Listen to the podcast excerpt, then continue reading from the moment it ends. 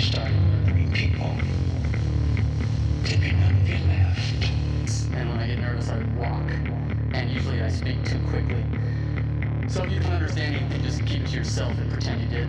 I'd be very, very careful who you talk to about that, because the person who wrote that is dangerous. Let's do it. All right, so I'm going to read uh, the introduction to episode 53 of the, uh, well, formerly known as the Dissect podcast, and that's what it was called at the time, um, which happened to be, well, it was released on uh, two days after Christmas in 2018. Yeah, five five years ago about. Yeah, and that happened to be a conversation with, you know, who we have coronated the undisputed king of the Airdyne, Mr. Nate Pack. Um, anyway, so the introduction for that particular podcast reads The guys speak with Nate Pack about capacity and tolerance, about the engine and its gas tank, and get down in the weeds about numbers, which is no surprise as Nate holds a PhD in bioengineering and is a self described smart guy. I used to be. I'm a lot less smart now. a lot can change in five years, Yeah. to, apparently. And we will talk about some of that. Uh, he also has a high degree of mastery in extensive effort. During the conversation, they, all of us, uh, divulged the secret workout everyone has been asking for and the dietary pairings used to amplify its effect. Finally, this is an exercise and fitness podcast. They analyze the numbers in order to coronate the undisputed king of the Airdyne and discuss how to plot the linear progression curves of power and time to expose truth. Something like that. Yeah, it brings brings back some memory. Yeah. As as I recall, That's the the key dietary pairing was uh, spam. I do recall that it, we may have been Yeah. mocking. Uh, Con- consisting of hips, lips, and ani at that time. I, I've moved on to some different pairings, but exercise and some nutritional interventions. so Nate and I, we're gonna. I don't know what we'll we'll end up talking about today, but um, Yeah, it's probably been two or three years when I last saw you in person, yeah, and five years ago since we spoke at length. at length, yeah. But I was a different human being three, two or three years ago. Even one year Yes. ago, I was a very different human being than I am today. there's less of you now than the uh, that that New Year's Eve, um, which uh, and that journey, that objective to lose. What did you say? Between fifty and sixty pounds. Since then? Yeah, I, I think I was about 230 pounds at our last meeting. Okay. I increased that to about 240, and I'm just below 180 now. So it's it's currently more than 60 pounds lost. But that honestly is just Across- the exterior change. That's just Oh, you know, sure. that's not the big part, but Yeah, it, but it's the you know because we are mo- society is mostly surface oriented. Um, we place a lot of value on things according to how they appear. So of course the surface appearance is, you know, if anybody's listening to a fitness podcast, most of them don't actually give a fuck about actual fitness. They they care about the appearance of fitness. So, um, and yeah. th- th- that kind of statement is exactly what got me kicked out of Gym Jones. I was mocking the clients and the and the Sure. certified instructors, some Yeah, shit like that. Anyway, it's um, the, the, the physical in in very brief summary um I'm, there was a lot to lead up to what got me to 240 pounds sure. in the beginning of october 2022 it's now one year later Yeah. And to have made the changes to lose the 60 pounds and change my physiology restore what builds endurance What it, you- it was a lot of effort Yeah. a, a tremendous amount of effort So, I think our journey starts together in 2008. yeah yeah. Ish. the very yeah i think the very end of 2008 Very yeah.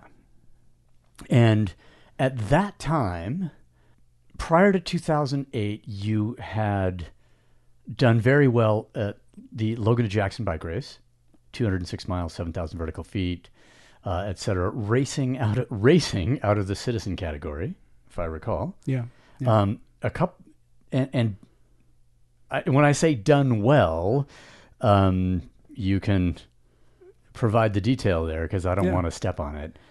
it's so I, I started what for me is my my event is LoToJa, Yeah, a 203 to 206 mile bike race, depending on okay. on, depending on construction changes and Yeah. so forth over the years. I first did that uh, on the one year anniversary after 9 11. Okay. So in 2002, early September. And I, I started that year on a whim. A friend introduced me to it. I don't know how I started. And within two or three years, it turned out that I knew how to put grit to my service. I pushed hard. Yeah. And by five years in, probably around 2006, I had broken the elusive 10 hour barrier Yeah. and realized, whoa, I may have a, a bit of talent here. For extensive effort For- of for this kind, which extensive is like high power output relative to the t- duration. And although there are sprinters who can far exceed my, my short term power, Oh, sure.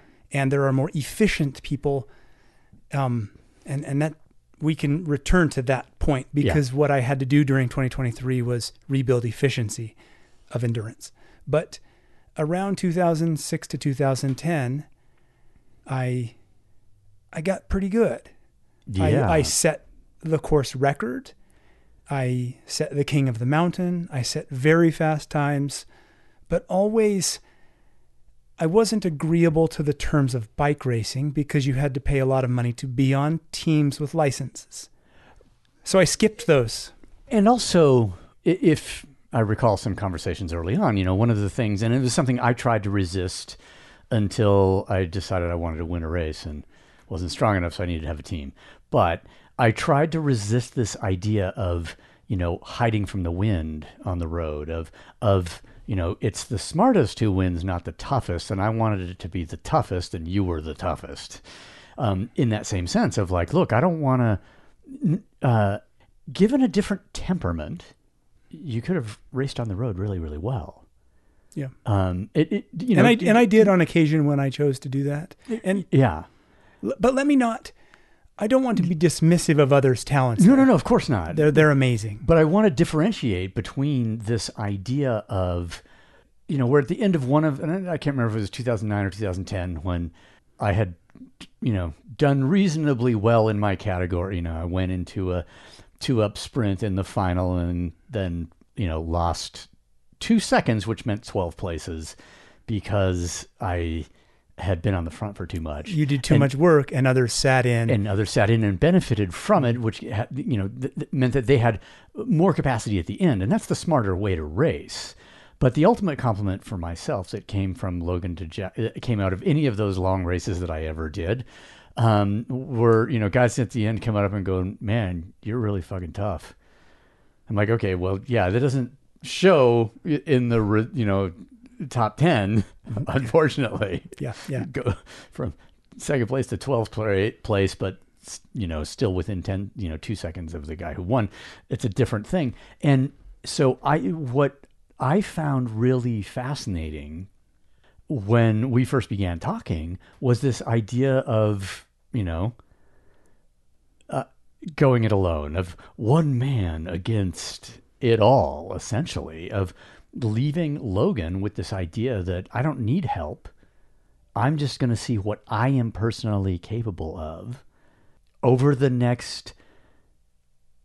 Well, in the beginning, I can't remember what the, the time was for your first thing, but again, you break the elusive 10 hour thing, and then and then nine becomes an interesting Yeah. goal to chase. it was, you know, during that time, and, and I really do appreciate us differentiating.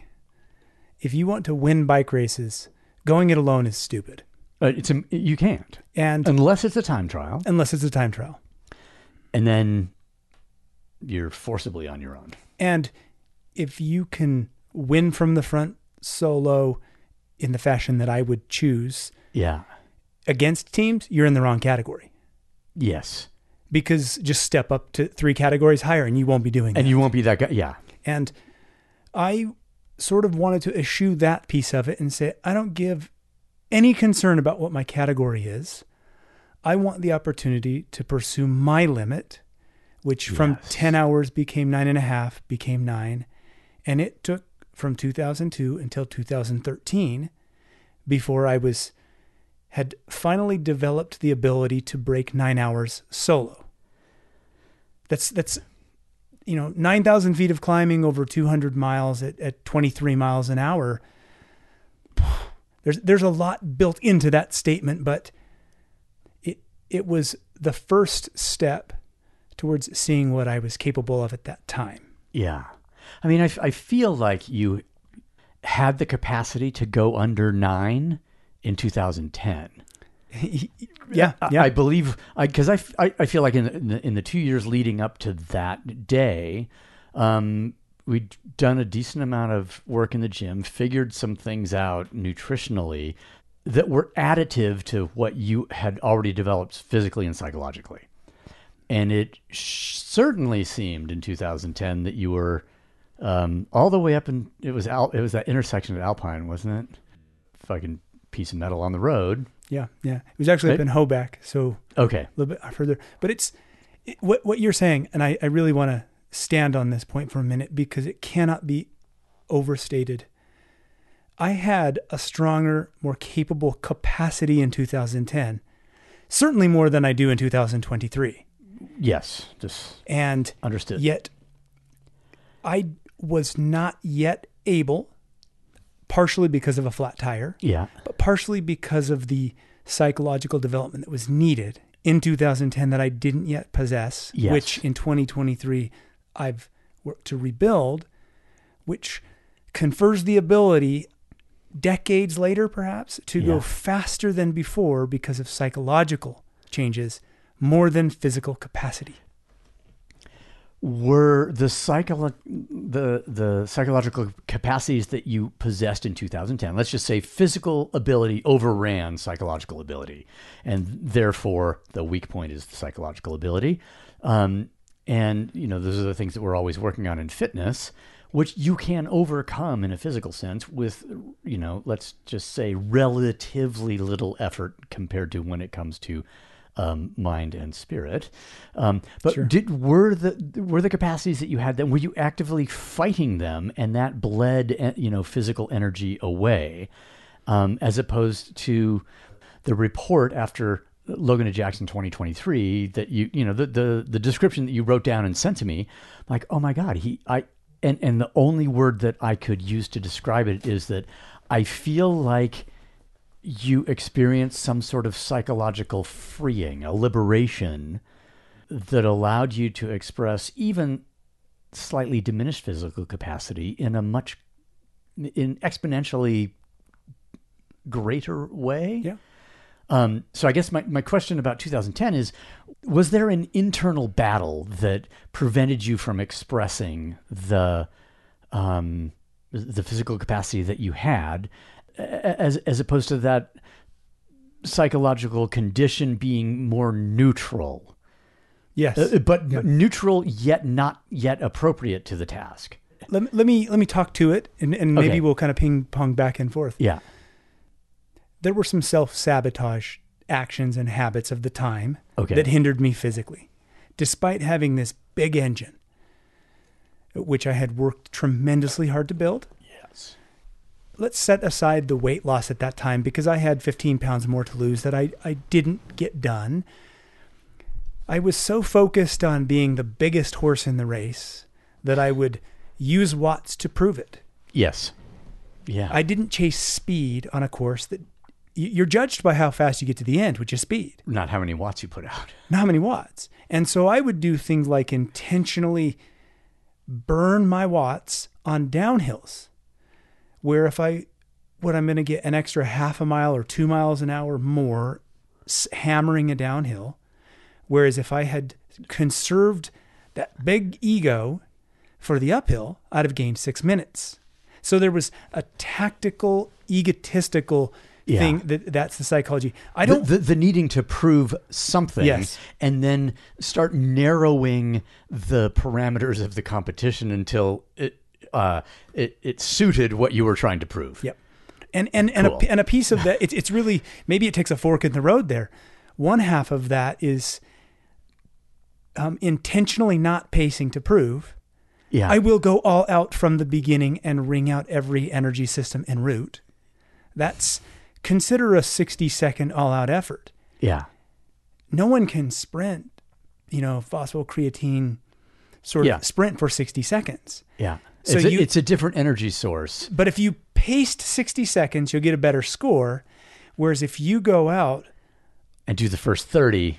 you will blow everything to shreds. And my ego in one half of that fork was bleed everything en route to prove to yourself and others that you are a hard man. Yeah. The other side was the psychological shortcoming of the ego of needing to prove externally that you see the extra chub here on those legs and you see that not quite fitting the horse jockey build to the world. And I needed to prove, fuck y'all. Yeah. This motor, it did not come for free. And I'm going to prove to you that anywhere I am the best. Even though deep down inside, So this I didn't care about their competition because it was all about me doing my fastest pace. So it was a weird and yet conflict. once you get on the road it's hard not to care like you get drawn into this idea of competition in a way and then suddenly you're face to face with people who you know are judging in a oh, way Oh, yeah. based on appearance. Again we started the podcast with that and, and then and so obviously this the psychological condition that you were in was inextricably tied to physical appearance. Yeah, and the impressions that other had others had of me, of you based on that or that I thought they may have had, because very likely most do not care. Yeah. They're so self-absorbed, and I was too. They don't care, They don't. They don't even. You. You but may. I you thought might. they did. well, of course. I mean, this is. Man, this has come up. I don't know. The last twenty years of my life, I've just slowly recognized situations where it's not about the other person's expectations. The problem is my expectations about their expectations, and then how I would react to their expectations if they had them. But they don't because they don't like as you said they're entirely so self-absorbed. After all, we're talking about road cycling, so um, Sure. so that's an aspect, you know. There, there, there was another side piece, and I will candidly admit that this persists today. okay, and it's a humorous external experience, uh, uh, uh, presentation of self. When you show up to the start line of of LoToJa, my favorite race, yeah, I want a disposable vest, but I don't have endless funds to throw away a vest at mile thirty, so I wear a garbage bag, and that sends that's that signals to them. Does he even know what he's doing? So I'll show up. I mean, you're not in jean shorts though, at least. it's not that bad, but over the years, But it starts at you know okay. Citizen category starts at five a.m. Racing groups start at six. Category groups start at six. Uh, it, you know, that's probably a less relevant point. In, okay, but I'm just saying it's cold in the morning. it, it's cold in the morning. Even if I were starting later than them, it was Yeah. my choice to keep me warm. Plus, it also sends this Oh humorous God. signal. They're like, does he even know what we're doing here? Because they have ten thousand decked out dollar decked out bikes. oh yeah. And I am sort of saying, I have a garbage bag. I'm basically a hobo. And I'm a chubby hobo at that. Just wait until the hill when I drop y'all. Yeah. They go and then they they So come was- across they come across the garbage bag. So I was playing a little bit Sure. on forcing their perception. Yeah. I was making them have an opinion, even though that yeah, it was funny. It- Yeah. it, remains to be funny. I did it in 2023, no shit. and I've had Yes. people come up to me You're a who- garbage bag dude. and they're like, some had my reputation had preceded me on occasion, sure. and they said, "Are are you Nate?" Yep. How Because- could you tell? because there's an irony and humor for someone who um, had built a reputation, maybe deservedly. yeah. Um, if if I pause there and circle back to the progression that gets me towards the downfall and the pride that preceded that downfall, around 2013, my deliberate focus on elements of strength training waned Mm. for a variety of reasons, uh, in part due to the fact that working with you was now not happening. Yeah. And you have always been, whether you knew the extent of it or not, a key inspiration that drove me to um, combined strength and endurance training. I got incredibly strong up to 2013. I broke the course record. I was going to say, which was a good year. it was a good year. I, I finally did the sub nine sub hour nine, yeah. solo. Yeah. It has never been done. I've spoken to the race director, and plus it's well known. You can look at times. People don't Yeah. do that solo. And the next year, I would say that was my most freakish year. I was freakishly strong. That's when I did all of the fan bike airdyne, Airdyne. nightmares. Okay. That led to uh, the unfortunate experience. My my 30 year old brother died two weeks before LoToJa. That leaves a mark, Oh, and I yeah. I am not um, a stranger to death in the family. My dad died when I was a young teenager. Now it was my brother, all of my uncles, and, and most of my family members of my father's side never made it to age 50. And we've, uh, I, I recall that we had a conversation about this. I don't remember the detail. This is a hereditary thing that you have been somewhat concerned about in your own Yeah. physicality. Be- you don't need to address it if. But, but it's no, there's nothing sensitive about it. Okay. And the, the truth is, um, genetics frequently trump lifestyle. That's not always the case, and there's a, a many examples where that's exactly untrue. Yes. But in my case, if you don't tackle your weight, your fitness, your endurance, your management of health, nutrition, and so forth, that underlying factor of a cardiac symptom Yeah. exists in me. And that puts me at a more grave risk than most. But it appears to be strongly controllable Okay. by fitness. And to see people in my own family um, struggle with these and die. My younger brother, who died at 30, um, he, he died from some different choices of, of meth and heroin, and coupled with his own short straw of type 1 diabetes. Some of that he didn't pick, some he chose. He chose, It was a- the combination, regardless of what led to his death, it hit me quite hard because I'm very close to my siblings. All of my, I have three remaining. There were 5 Mhm. of us total, and and I went into LoToJa that year in 2014 on a mission, and I was so strong because I hadn't yet deteriorated deteriorated my own endurance Sure. and I attacked with such brazen and it was it was the candor and boldness of I'm going to go win this race now. If you'd like to even be close feel free to jump on and then drop them anyway. And watch the chasing pack of 5 who had all won their respective categories in prior years flail about watching me churn up the road just minute upon minute into them. That was my year 2014 by mile mm, around mile 80 i had a seven minute gap.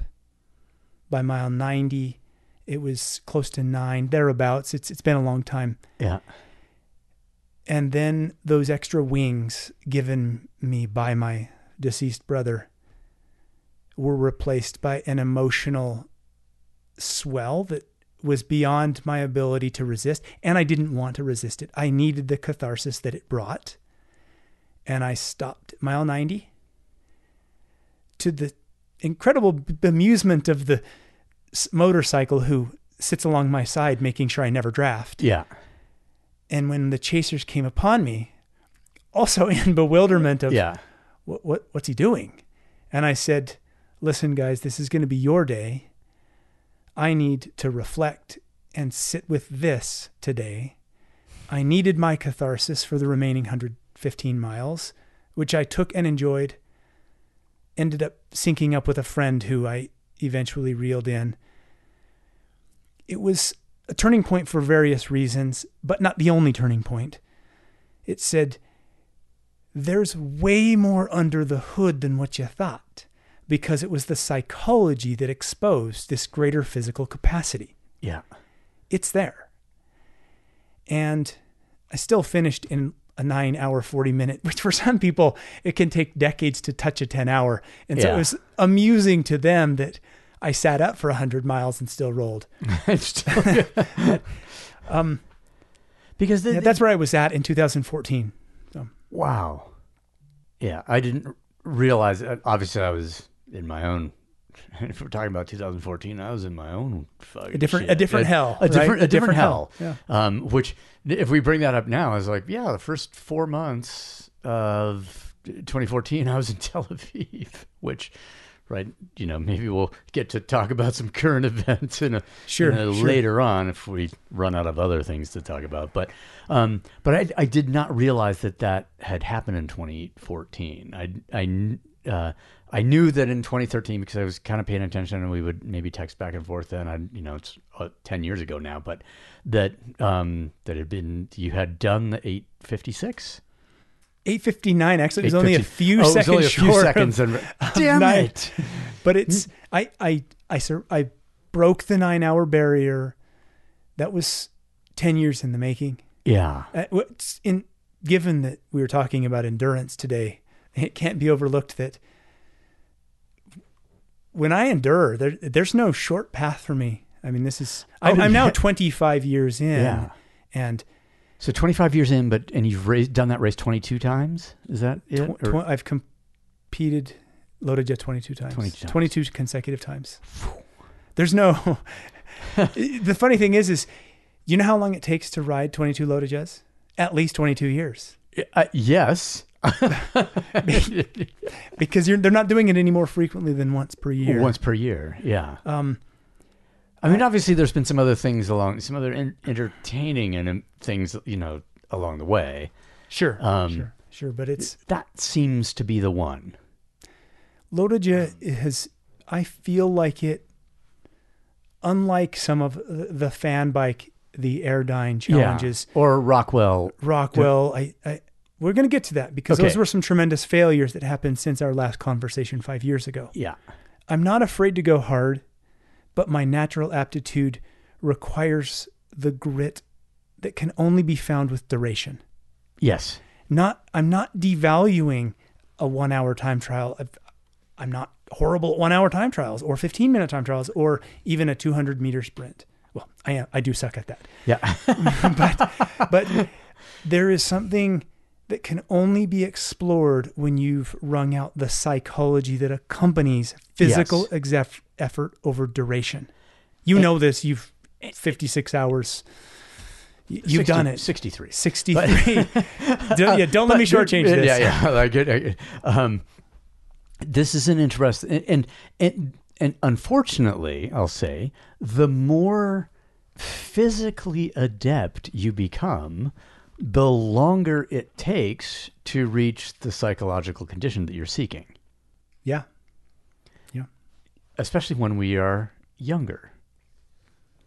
We start focusing on that. We know there's like I think there's this underlying current of what the, the, uh, there's an unconscious knowledge of what we are seeking through endurance effort that we ignore or don't see necessarily and focused so much on the physical part because it also generally physical development provides faster feedback Yeah. and so you can And it's measurable. and it's measurable. You can go from being able to sustain 400 watts to 415, and you and, and you know that physically you are a more capable person. Did any psychological changes um, occur along that physical trajectory? Probably not, because of the focus on the number, the focus on physical capacity, and it would take something and I've seen this of you know working in the physical psychological domain, whatever, however long it's been now, where it takes some sort of psychological catharsis or emotional catharsis to break that pattern. And it, from what you just described, it seemed like in you know 2014 is the year when that psychological catharsis happened, where you proved the physical point for 90 miles. you got overwhelmed by the breaking emotional wave. And that seems to be something that changed this changed your trajectory that allowed you to arrive in 2023 in and the, how you described that race this year um, one month ago essentially Yeah, yeah. uh, five weeks i guess um, i was like wow this is It's not a physical change. It's, something else. it's something else. This isn't, you know, Nate 3.0, 4. you know, whatever it is, you know, over the course of us knowing each other. I, I just, I, I felt like I've been really fortunate to witness this journey, this physical and psychological confrontation with self, and how it has shaped you over that, it's, I guess, 15 years yeah. since There's there's there's a couple of points. Um, before I get on to the what came of 2015 to 2023, yeah which is an important note because despite having experienced and witnessing the benefit of the psychological, the stubbornness of this number crunching academic wouldn't let go. But before I step on that, another problem I've seen many times over with with people I have trained and in myself and as with experience it takes a longer duration to achieve that psychological fulfillment or, or mm-hmm. exposure what whatever the words might be. Because it takes longer and longer you go longer and longer. And Yeah. in so doing you necessarily further erode your ability at the high end because you avoid it because you don't get the high yeah and then you've weakened yourself so much in a 10 minute effort. Now you won't even expose yourself to it that you'll just go from 24 hours to 36 hours. yes And now well, now you need 40 hours. Well, now your 10 minute powers are, are there. So after 2014, 2015, I knew the psychological had more to offer my abilities yeah than the physical. because you had like basic did you have that sense that in the durations that you're thinking about and the power up that you're thinking about that you more or less and I will just in air quotes say maxed out your physical potential is that sort of It well, y- yes, but only because I wanted to, to keep doing threshold, threshold, threshold, threshold, threshold, and without going into that pit of confusion. yeah What I mean is, I wanted the feeling of going dang hard for a dang long time, but never truly hard and never truly efficient. sure And I, because I couldn't push that capacity higher, the one hour power wasn't going from 415 to 420 to 4 yeah that that that required a bigger base what i was that i was unwilling to give. I chose duration. And that rabbit hole got me weaker and weaker and weaker. Sure. And my response to that was do more threshold. And i dug a hole and I, i'm going to capture five years in one between Okay. 2016 to 2021 and this overlaps what happened in our last conversation in late 2018 i had planned at that time to go do a 500 mile solo ride. Yeah. Early 2019 i failed. At 320 miles i'd also gained a lot of weight. It wasn't yet covid but i was up to 215 pounds. So, you- so you're practicing for covid? I was gaining my 20, 30, 40. And that that sabotage led to I don't have a higher threshold capacity. I'm slower for my effort because I'm fatter. yeah I'm unwilling to do the true duration, and I think you and and John Kingery pointed out in inside conversations that you that I was uh, uh, communicating in. But Nate, you're not even doing true distance either. You don't do the distance, you don't do the high end. You're trying to hammer this with the same big hammer you used 10 years ago. You're spinning wheels here, buddy. But my ego said, I can do this. Yeah. And I pushed and I pushed and I gained the weight and I pushed and I pushed. I failed on my effort to do my first Everest, which is, you know, climbing 29,000 feet in a single up and down the same hill climb. I failed. I failed. I failed. I fa- there were a handful of failures that, along with weight gain, that they didn't align with the learning I had in 2014 Yeah. because I wouldn't let go of numbers and pushing. the the, the pre 2014 uh, yes. habit, let's say. Uh, Everesting in Salt Lake Valley, Butterfield? Uh, snowbird. No shit. Yeah. I needed to do it nine consecutive times all the way to Alta Yeah. from below the marquee. Yeah. And at six times up, my back imploded. Yeah. But it's not simply because I didn't have the motor. Not simply because I had, well, largely because I had gained weight. Yeah. It's because I was so fixated on numbers that the lowest hanging fruit at that time was a psychological change of my eating habits that I refused to address. Yeah. Keep hitting that. Look, that big, big number of 300, 400 watts, by the way, by then was not th- 400. It was 360, and then it was 340. And then if I've got to do this for nine hours, it's now. And this is a self tormenting, endless pit Oh, goodness. because this Sisyphean act of going up and down the same hill over and over, not not just in Everesting, but in Yeah. what I'm doing in life. I mean, it is a shocking parallel. yes. or shockingly accurate parallel. And and the weight I was pushing up the hill was getting heavier year by year, so Yeah. that was a, a bad psychological choice. I was sabotaging stacked on sabotage. And it wasn't for lack of effort. It was misguided effort. Sure. And I know there's so much to cram in, and I don't really think we'll gain the value from this by summarizing it quickly. When you're 180 pounds and 190 pounds, and then 200 and then 215, and you you fail at the 500 mile effort, and then you say, "Well, I've got to get in the hard.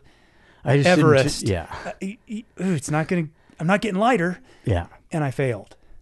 And then I tried my old time trials, but I'm a bigger parachute now with few fewer watts. I failed.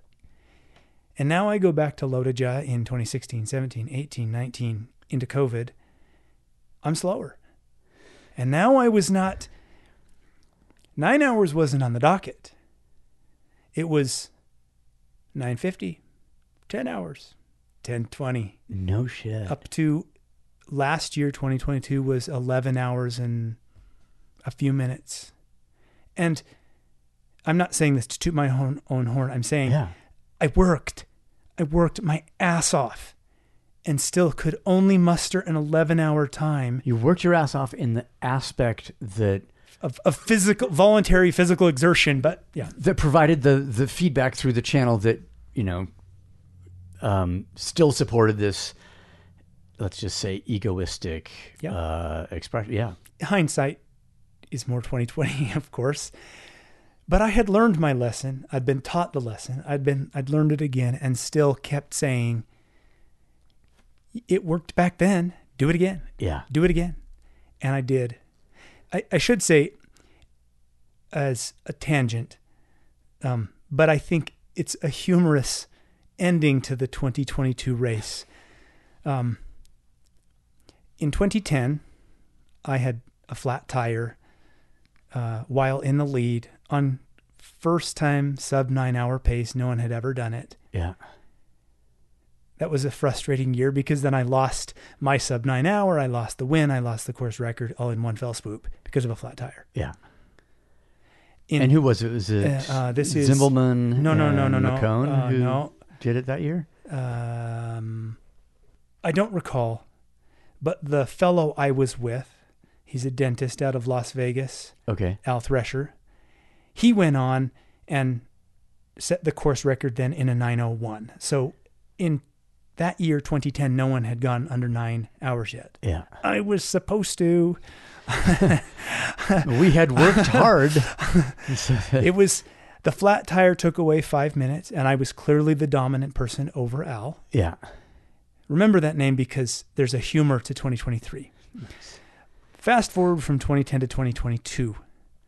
I'd gotten fat, gotten slow. I was starting 30th out of 30 packs on the day, the very last pack of the day, 2022. Not setting any course records at 240 pounds. Yeah. Just let's make that clear. Just- I'm just going to hang on for 30 miles and then go my pace. yeah. uh, because we were the very last pack of the day, as we go through the course, they'll take down the signs and close the course. Sure. Usually, the final follow vehicle with some spare tubes and some motivation and a truck to pick you up if you quit, Yeah. called the sag wagon, sits behind the last rider. But I got a flat tire in the very first mile of the race. Oh my God. and my pack, and thus every single rider on a course is riding up the road. There was less than pleasant shouting to the skies, and the uh, sag wagon said, "Sorry, dude, this early on, I, I can't leave the whole pack." So he drove up the road. Yeah. Now I am truly on my own. Oh my God. And you'd think after 21 years at that point of riding this course, I'd know the course. But in the early 30 miles, you Yeah. just follow the pack in the police car. Exactly. So I didn't know my turns. I'm try riding truly alone. I missed the turn and got lost in Preston. It's got to be up here. No, it wasn't. Eventually, after a couple of those mistakes, I f- found a fellow on a four wheeler and I said, Could I use your phone? I'd like to call my wife to tell her I'm running late. she said, I can drive and get you. I said, No, I can ride this ride. I ride Yeah. this ride. It's loaded after all. And it was an experience that was obviously not pleasant, Sure. but it was another psychological toll that was so valuable because I now had to stop at every light. I could never draft. I couldn't have the the uh, psychological protection of someone coming upon me from behind to say good job. Yeah. No one to help me with a flat tire. I'm alone. I get lost. I finally rejoined the course and those were resolved, but it it was the next trigger following the 2014 emotional uh, catharsis that was so needful. Yeah. Uh, this has got to change.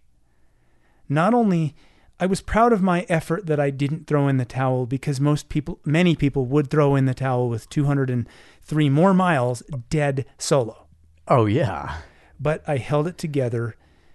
I ran into the race director at the top of King of the Mountain at a Okay. hun- 104 miles. Yeah. I'm, I'm just over half. And I said, Salt River. Salt River Pass. Pass. Yeah. I'm not racing, so now I'm actually stopping to grab some peaches and some candy Yeah. or whatever. That's what fat people do is they get treats when they see treats. Don't call me over. And I saw the race director and I said, "Hey, guess what? They took down the turns and the course markings, and the sag wagon left me." And he said, "Nate, you've already passed hundreds of people. This is fantastic." And I, I appreciated, not to the level he was appreciating it, because I was Yeah. sort of in a cynical viewpoint at that oh, I'm moment. sure. Yeah. And he said, You know what's awesome about this? You're going to have a great story to tell. Well, now I'm telling it. I flatted, rode solo, I went on. So that 11 plus hour ride was hampered slightly by getting lost on course and a, an early flat. sure. But the psychology of saying, You're out here for you Yeah. brush aside, put put on the blinders to the fact that you don't have riding companions and paces and watts. It was shortly thereafter that my next transitional phase, 22 to 23 now, started. That wouldn't have happened without the preceding 20 years of the writing experiences, Yeah. the concurrent strength and endurance, the the deaths, the failures, the emotional and physical catharses, Cathar- those catharses. Catharsi? Let's go with it. It wouldn't have happened without the prior chip on the shoulder of being that, you know, that poor fat kid that grew up with without privilege. There's, I, mm. I wasn't a middle class kid. I was the other side of the tracks with the all of the disadvantages that came from Yeah. that. Do I you know. recall correctly that at one point in high school, I have this figure in my head that you were drinking 120 ounces of soda a day. Yeah, that's true. I had, I wasn't. I'm right now. I'm mm. six feet tall. Back Yeah. in high school, I never passed five foot ten, but I was up to 270 pounds at five foot ten. It wasn't muscle, to be clear. You must have been jacked. no, no. yeah. And that is something that I have all, you know, from our first sort of interactions and, and talking and watching your absolute phys, you know, physical capacity. I mean, I, I still every now and then I'll be up late at night and looking at some old Gym Jones videos because, you know, I've still look back on that era and believe that, you know, fucking A had made a really remarkable place and assembled an incredible group of people around this idea and ideal. Um, but I look back at Thank like you the- for that, the- by the way. It, uh, it just. I'm going to interject because now is the time. That has been so transformational to scores and scores and hundreds and of directly affected people, not counting those from a distance who are changed. And I, Nate Pack, am changed forever because of you, who were was at that time a father figure slash brother figure. I didn't have. My my dad died. You're not that much older than me, but but you you were there for me when I stumbled across, across Gym Jones. And from a poor kid in the hood who has a chip on their shoulder, but apparently a capacity to dig differently than others. yeah. I'm not more special than others. Mark Twight and and many other characters in that time, I'm not omitting their participation in that, but Mark Twight and Gym Jones, you are indelibly marked in me in my experience of who I am. Even the disappointing times of disappointed dad. uh, sorry, Mark, I've let you down, but you did something and have continued to do something that that leaves a mark um, that is so impactful to some of us, and I'm one of those people. You, you I'll say thank you, thank you, thank you. I won't openly weep, but close. You're welcome. And thank you for what you showed me in those years. And I will also say that a guy with a chip on his shoulder recognizes another guy with a chip on his shoulder and something to prove. And I believe that our trajectories have been aligned in some way, despite different areas of focus. But because of that chip, because of needing to prove something, and then reaching points, waypoints, I don't know, where the truth of what got you here won't get you there has become apparent and that change was generally not chosen but th- things occurred that caused us to shift and grow. And i mean i can always go back to the chip but it's it's not as sharp now. No. nor does it need to be. I I uh, I shared something with you, um, which took a bit of time for me to pen. It was a a, a one page thought about getting older, older yes and to me, probably not for others, but to me, there are a number of pointed and poignant lines in my own script, beginning with it takes a long time to do the same thing over and over, but not repeat yourself. Because the changes that had to come this late in the game Yeah. couldn't be physical because I had exhausted that upward slope physically and it now had reached a, an impasse where it had to be a change that demanded other factors to change within me beginning with psychological doesn't everything begin with the mind and so much of the change which we can kind of dive into about 22 to 23 the last 12 months Yeah. sat on the platform of the preceding 46 years, but were sharpened first with a blazing hot fire and a torch, which dimmed to a bonfire that became embers. And now I have to look at things in my capacity, but physical and psychological, from a longer viewpoint. And those, I think, as you used in this analogy, you said it's it's more like coals now, but coals can be dang hot. They can burn just as hot as the hottest of a flamed directed torch. They don't have the appearance of a flame, so they are less valued. They're they're you, you, gather people Yeah. gather around the fire. They don't gather around the bed of coals.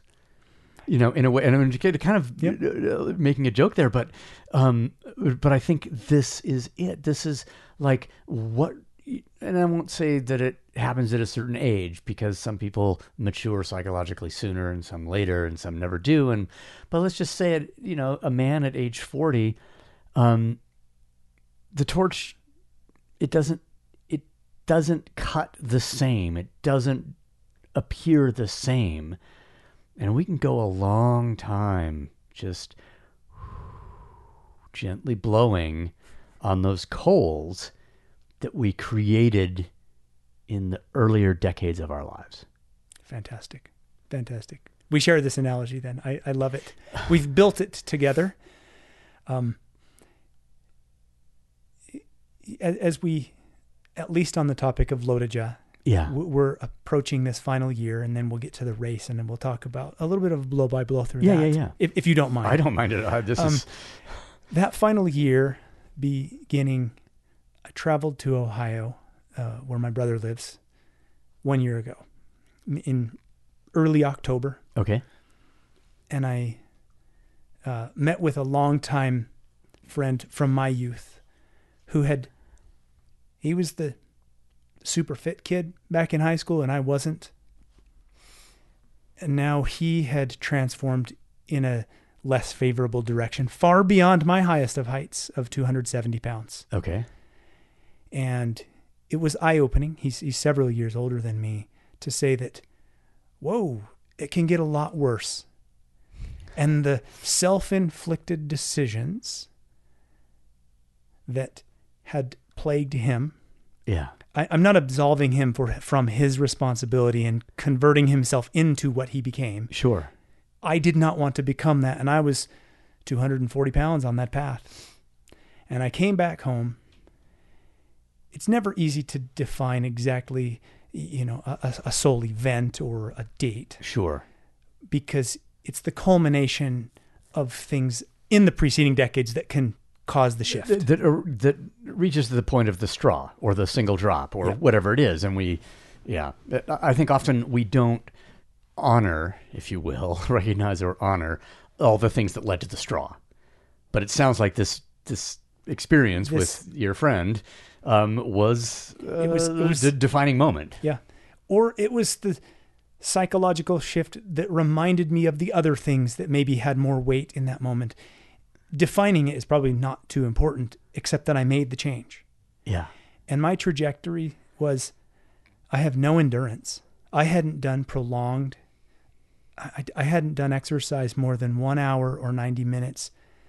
Really, even leading up to LoToJa, the preceding three years, I'd done two centuries preceding LoToJa. And when you're only riding two 100 mile rides and not more than six over 50 miles, Yeah. You- uh, your endurance has fallen apart. no, well, yes, it has. And, jumping into a 200 plus mile race is, uh, I, I was riding off of tolerance. yeah. I'm great at, at exerting myself voluntarily. I don't suffer because, And managing cramps and, or not, as the or, case or, or, was. yeah. I mean, uh, d- dealing with them, I guess. Sometimes when you- walking to deal. Yeah.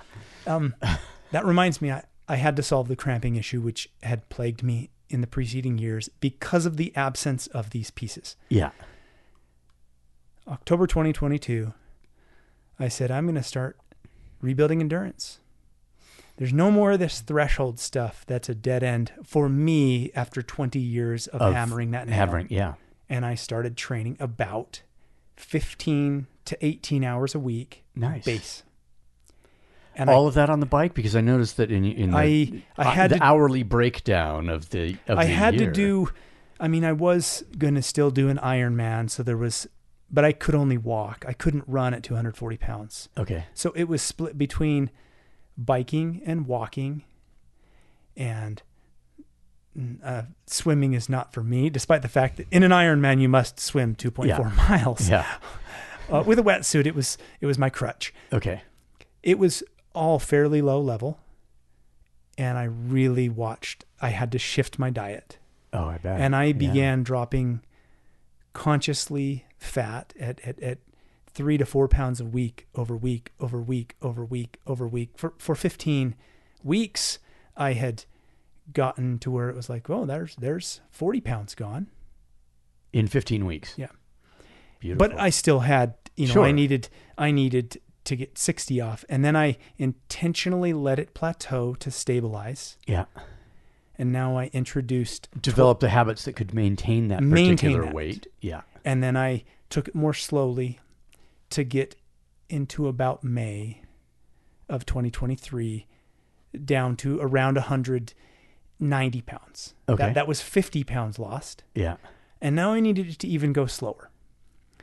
But uh, if you want to sustain it that's the case. Or to be able to maintain it Yeah. in a sense. Now, i'm not saying sustain the weight loss but sustain the lower weights or lower weight that you have uh, reached.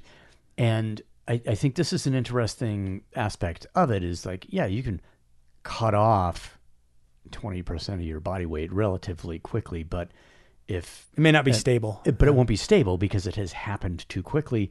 And all of the things that you did to make it happen you you can't continue doing those things because the intensity is too high Yeah.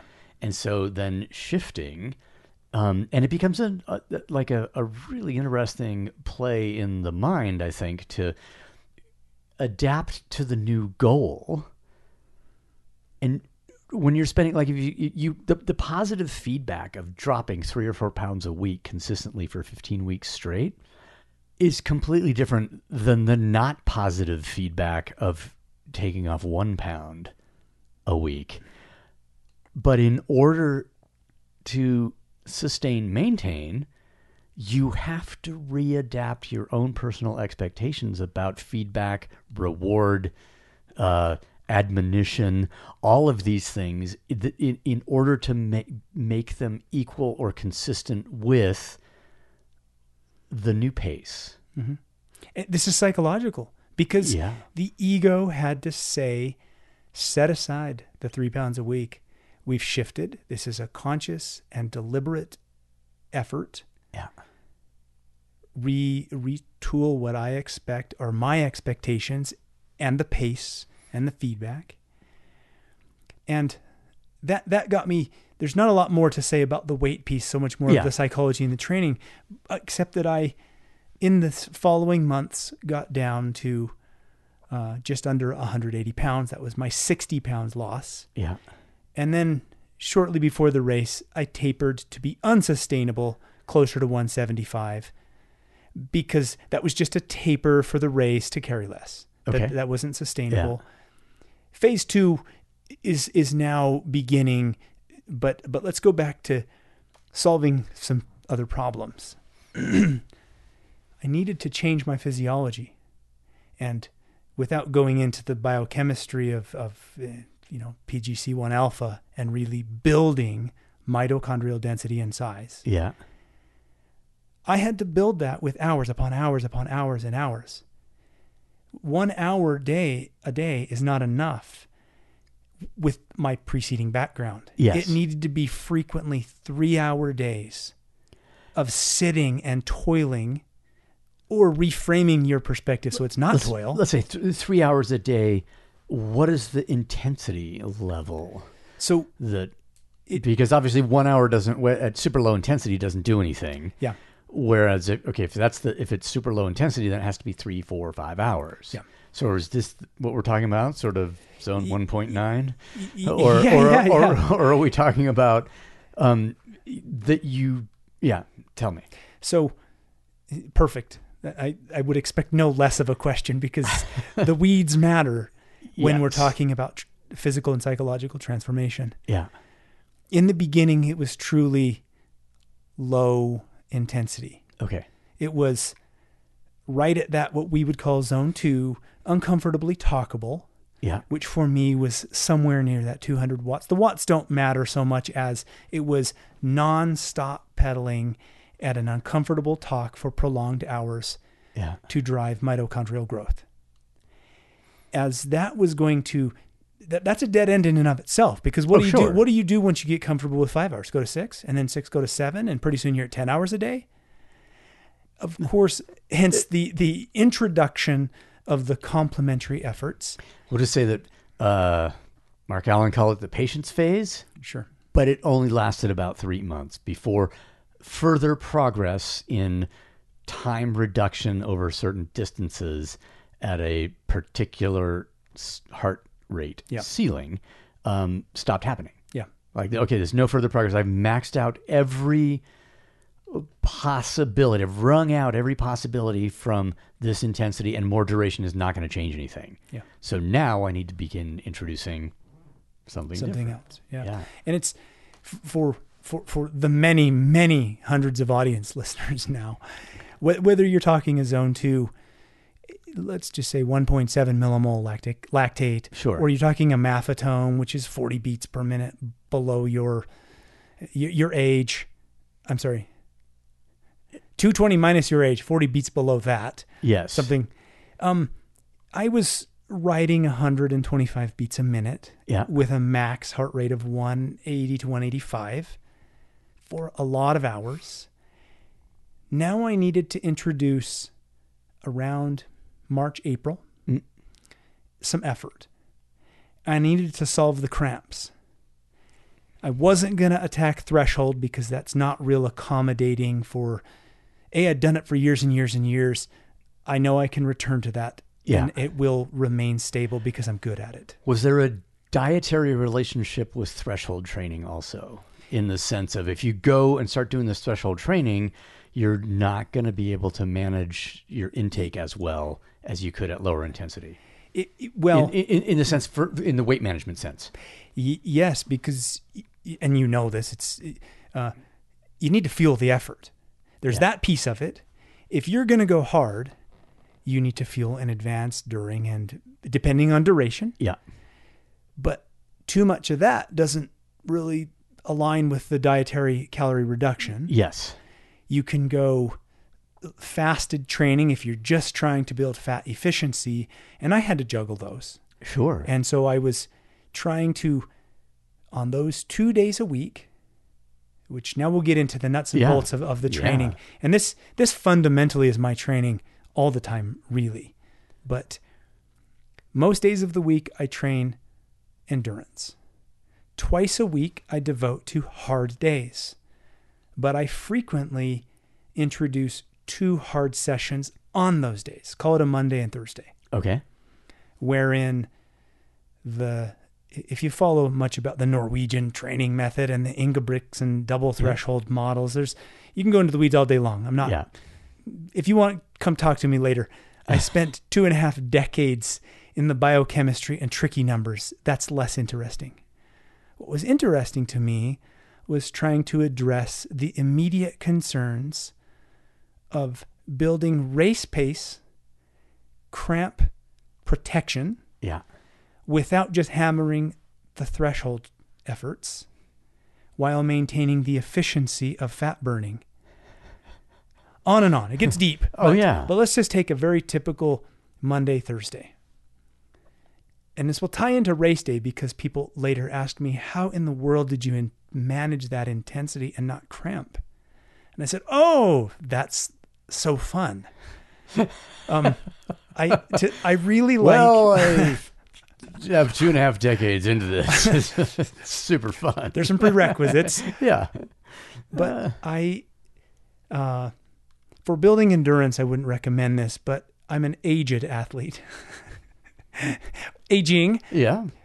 and I, my sequel is still better. So let's, uh, we, we can, I'm still going to get better, but very commonly my Tuesday morning, if I'm going to do running or cycling, I'll do some, a couple of minutes on, maybe a minute off, or three or four minutes on, a minute off at something just sub threshold Okay. because it needs to be tolerable. If I were measuring lactate, I don't want it up to, I, I want it two and a half to Yeah. two, uh, mid twos, Okay. nowhere near four. It's hard, but you can sustain it. And every effort by doing slight intervals, let's say I'm going to do three minutes on, one minute off, three minutes on, one minute off, I'm going to do 10 of those. It's hard enough that my pace is high, but broken into intervals such that the lactate doesn't get too high, and thus it's training sustainability at something higher than race pace. This is higher than threshold effort, but lower, just below threshold sensation lactically, Okay. because I'm not going up to four millimole, Yeah. but I'm at a pace that's unsustainable. It would take me to five.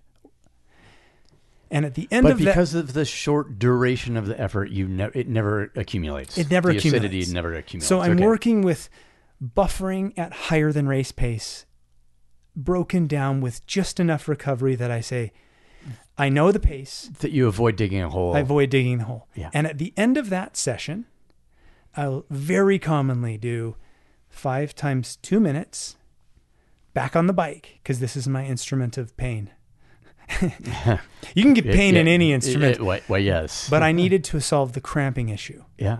and I would do two minutes at about 70 RPM at as hard of an effort that I could do five of them times two minutes with three minutes off. Two on, three off, two on, three off. I'm grinding a very tough gear. Watts don't matter because it's unique to you Yeah. that it was barely capable on the fifth one. Sometimes only I could get I could only get three times Okay. two minutes. But it's so hard of a grinding effort. And this is you're this you're using in the uh the copper wheeled bike.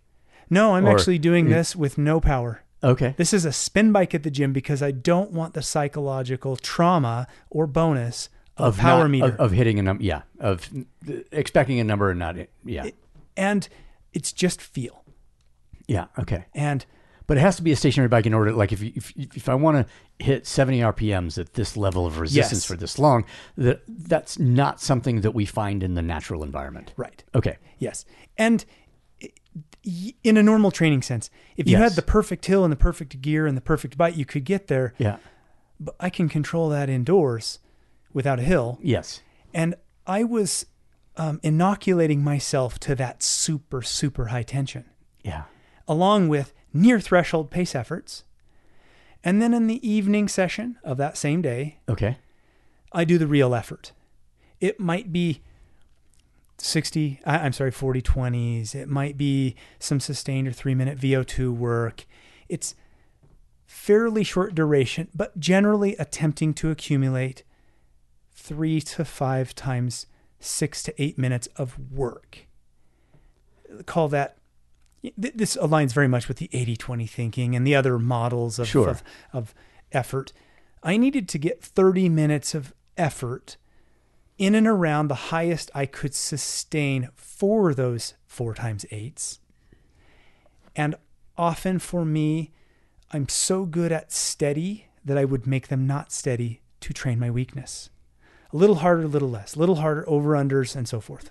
Do you think that the um you're adapting the uh, uh that that was what was missing before. Uh, uh, um, the, the thing that that that uh, made you more susceptible to the cramping was this um, unvaried high intensity output for you know let's say long duration where um, had you uh, hit the same average power output using over unders might have contributed to um, let, us just say uh, better tolerance in, in in the context of cramping.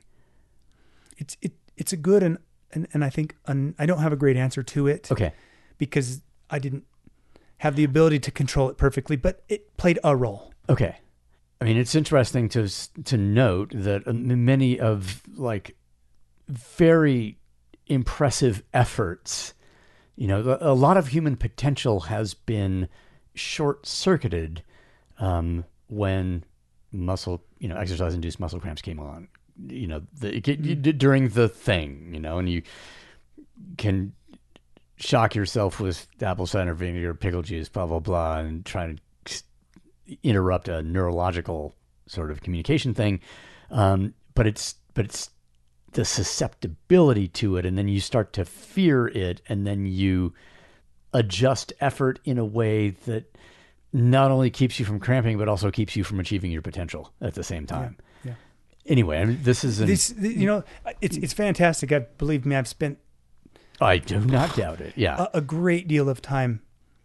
It, you know, prophylactically, I don't think any of those things work, but they can shortcut the neurological Oh, and that's the intervention. That's how they're meant to be used. the I mean, I was, like, interventional stuff. Laughing just even the other day um, at a, a race with this, you know, somebody that had all of their, you know, cramp intervention stuff.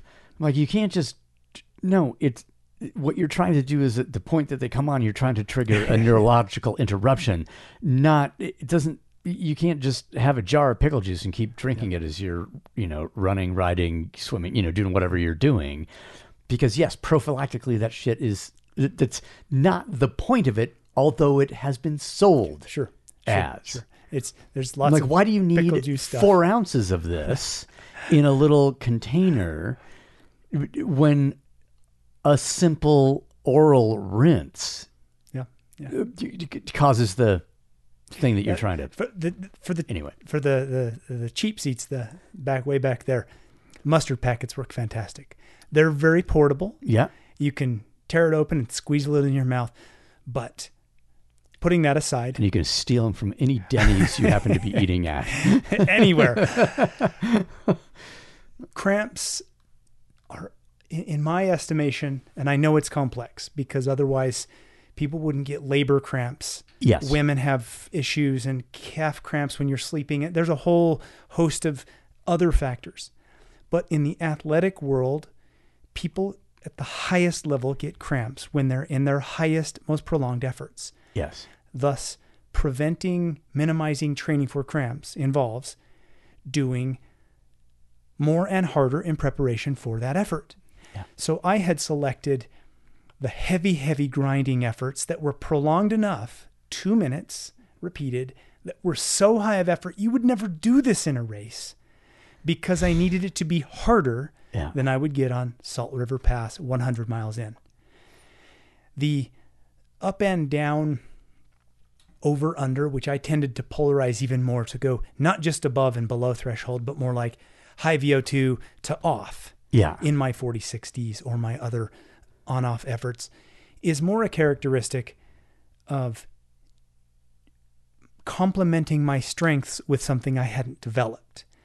Because in truth, when I worked with you in concurrent training back in 29, 10, 11, I didn't cramp because I had trained strength, over efforts, Yes. over unders, and I had an endurance base.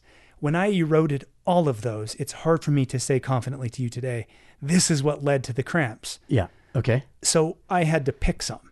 And I said, I want the very high tension over efforts. Mm.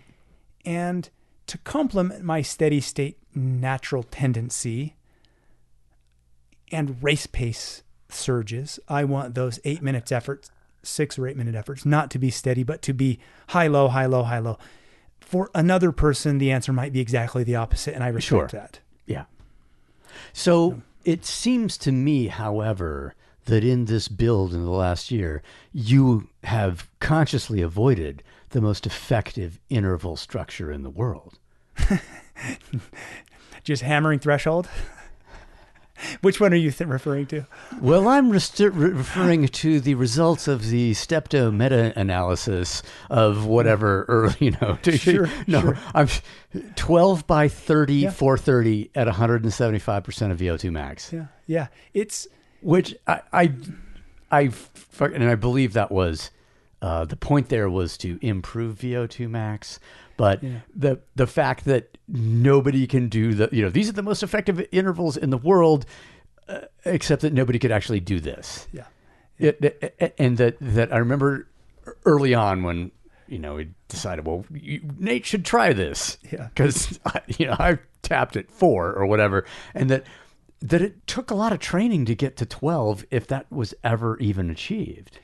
Yeah, you know, some of the authors that have since written on this topic, Yeah, um, I reached out to one of them, Michael Rosenblat. He's since published three major articles. In fact, one he just released 2023 Okay. October about the benefits of over VO2 efforts for prolonged endurance and time trial performance. Yeah. Blah blah blah.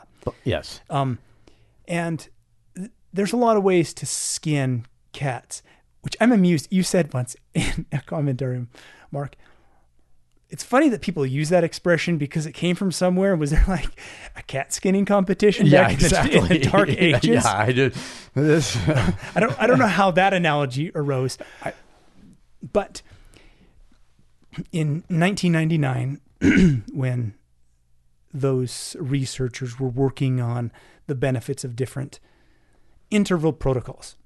in using, it must be said, the 40 km time trial as the test bed. As the test bed. which is so that does not have anything to do with the durations that we're talking about. Right. So and, and and and yet probably if you're really good at a 40k time trial, you're probably really good at a 200 mile time trial if Sure. you're using the right systems. yeah, they had curiously stumbled across the well not curiously first across the 4 and 8 minute intervals. Yeah, which tended to be not quite VO2 but under threshold.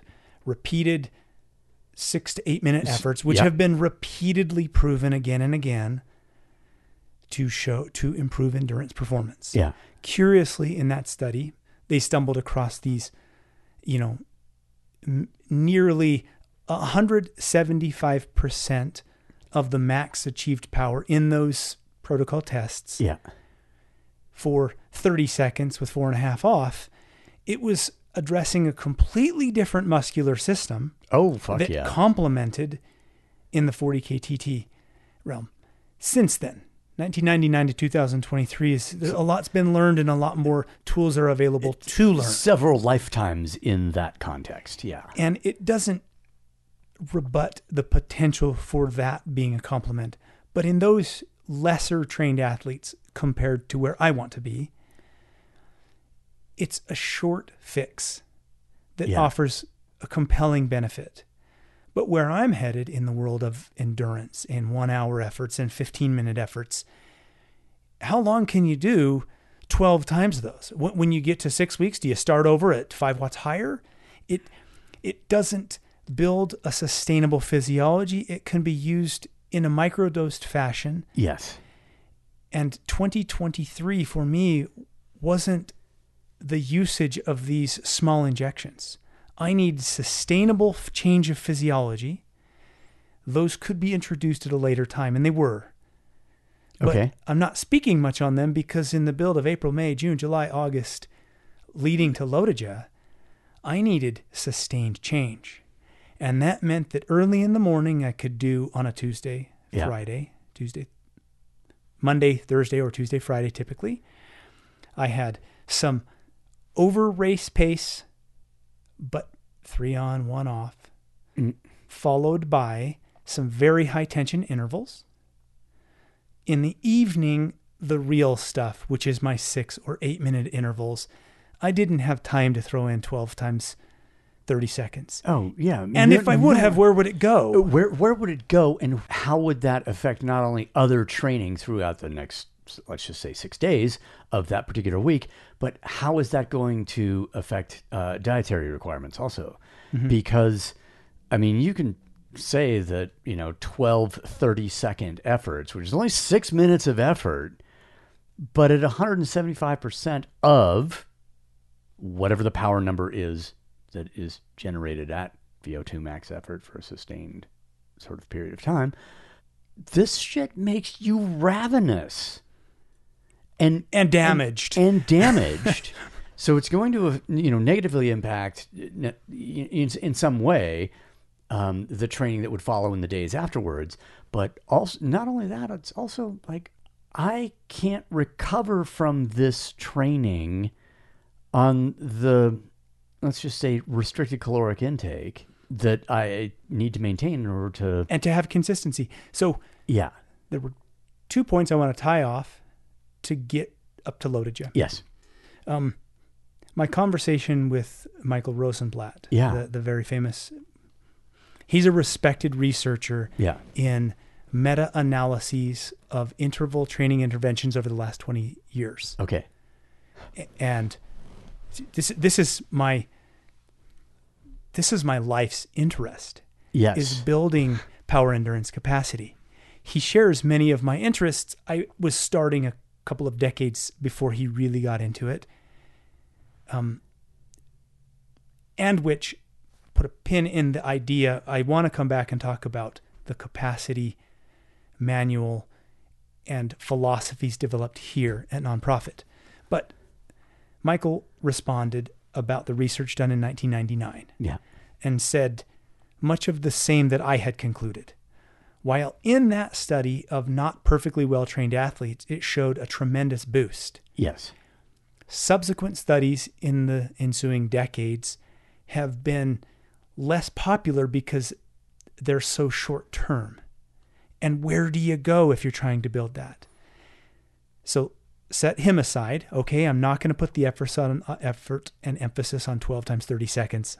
Very hard efforts. yeah The Norwegian training model, which is immensely popular in 2023, as really popularized by uh, the uh, Jakob Ingebrigtsen and we his two brothers, Ingebrigtsen yeah. brothers, and, and their five season series, as well as uh, Kristian Blummenfelt and Gustav Iden, the world, the Olympic triathlon champion yeah they took the long view of let's train twice a day on those two days, much like I was doing mm-hmm. at three minutes on, one minute off, three minutes on, one minute off, six minutes on, one minute off, at higher than race pace, but with low lactate. The physical So- effort is way high. And and the the the way that they maintain low lactate is lactate is by restricting the duration. Yes. So it's- intentionally intervals. And it is not 100% alactic, but that's the idea of let us do the intensity, work the turnover to develop some efficiency at faster than race pace, And but without uh, generating a debilitating level of muscular acidity. and then they can do it again. Yeah. And so you can do that twice a day. And if you take the long view, not years, I'm sorry, not months, years, those 12 by 30 seconds mash you for days. Yeah. Whereas you can do just under threshold uh, sensation, although intensity of the interval is higher, Yeah. twice a day. And you can do this many reps and then this many reps and this many reps. And pretty soon you get to a level where you're running Jakob Ingebrigtsen, for example, you know, just broke the two mile world's best ever and the 3K and he's going to smash everything. He's, he's right second, a second away from El Guerrouj's mile record at a 343 Okay. he started at age 10. He's now Yeah. age 23. You do that long enough and you can accumulate so much volume at so little lactate that you can be consistent. I do those freak show 12, I can't be consistent. Yeah. And I needed the volume of consistency, but I'm not going to put in the, the price tag for what they're doing is too high for me to, I can't pay that price. So I had to do my two a days, Monday and Thursday, and I had to shift the intensity because I'm not willing to put in two more decades of just that to get there. To get that to that spot, sure. So that that I think what I'm trying to say and, and tying that piece off is from April up to LoToJa. I had the So early te- September. or yes, through September. Thank you. I maintained a very high base. As we've talked, from October until September was 600 hours of just base, Yeah. around 200 watts for me. Talkable Yep. lots and lots and lots of two and a half hour sessions. And I had introduced by then 75 hours of that intense work that had the overpace but low lactate in the morning with some very high tension, followed by the real intervals of six minutes and four minutes and so forth in the afternoons, Yeah. the same days. And then I got to test it a couple of times. but also combined, what is happening at the same time is that uh, that I was surprised in your breakdown of how many hours of walking was put, you know, in conjunction with this, Yeah. which is, and let's just call that you were um, actively training your recovery, Yeah. in in in a sense. So that was uh, like if you co- combine base training with, I'll just call it the interval training for Yeah, the- lack of the hard term. work, the har- work. the, harder work plus the walking it was 175 hours probably of just walking. of just walking so now we're like closing in on the thousand hours six, seven, eight, nine. Yeah, maybe 850, it- 850 okay if I include that. And not to be lost in that mix, that re- conscious and very deliberate walking was very frequently done with my wife and kids. yes And there's a psychological and uh, a, a needful day to day building that needed to come from that. Because when you train alone in the mornings and alone in the afternoon, which was very beneficial and it was important to me because I don't interfere with my kids' track and yeah dance and swim team and whatever. I could go walking frequently with my wife for an hour a night. Or with the kids, they go scootering and maybe we go paddleboarding and maybe it's a very easy hike. There's no exertion to me. yeah But it was an emotional um it's it's hard to separate sometimes the emotional psychological from that physical recovery because they're so intertwined. I was actively physically recovering. but also socially I needed it. supported yeah And there's no talking about training during those windows. It's talking about my wife's day at work or the kids' frustration with, with this or mine. yeah But 850 hours in the year while losing 60 pounds, you've changed some physiology. oh yeah I had a test run. It was uh, one of these 100 mile bike rides. okay Uh, it's called the Iron Lung. It begins in Huntsville. mm-hmm. and it rides over Snowbasin up to East Can- the top of East Canyon up to Big Mountain okay and back. And interesting it's uh, six weeks before LoToJa. It was just my century. I'm going to go try Yeah. this out. I couldn't be dropped. I was very difficult, and I, I was just I didn't even start with the big pack. The, I'm sorry, the big fish. yeah Let them go do their thing because I'm here to just feel myself. yeah I stayed with the second tier group and I was undroppable. And they tried. And then they realized on the downhill I was still heavy enough that I'm fast. and I've refined. I had a trick at Loaded I'll tell you about because I got to play every tool I can now at age 47. I'm not as quick. But uh, we got to the big hill and I, I had sat off Like the the- side. the turnaround point? There you're coming back down east yes canyon? uh, it was a little before that but you're on the right hill. But before that i they said you just ride in the wind all day. I said yeah i'm just getting used to the wind because for what's important to me wind has to be my friend and they thought i was weird and, and they're not Yeah. wrong yeah but at one point they're like I, I said Do you mind if I jump in with your group and I'll take poles? Sure. And I dropped them. And I thought, well, that was weird because they have five fish in there, all with the same kits, and you can tell they're vying for the who's the biggest fish. Yeah. Okay. So I rejoined and we hit the big hill. And I was so certain they were going to go all in, and they didn't. So I rode that hill with who I thought was the top climber. Yeah. There, there's 10 or 15 of us. And he rode up, and I said, It's just not that fast. In other words, a lot of endurance, a lot of weight loss, and a few efforts here and there made me, uh, I was returning to some strength. Yeah. And I stayed with him till the top, and he realized he was 142 pounds and I was 182 pounds. And peace out on the way down. Right. And, and, and, and he wanted to attack down the hill. And I said, Hey, do you mind if we just talk? I'll have my days where I want to go hard, but this is fun. Let's talk. I needed, I needed some social Yeah. interaction. And eventually those, those fellows of that team are, they're going to reel us back in. I just don't know why we dropped them.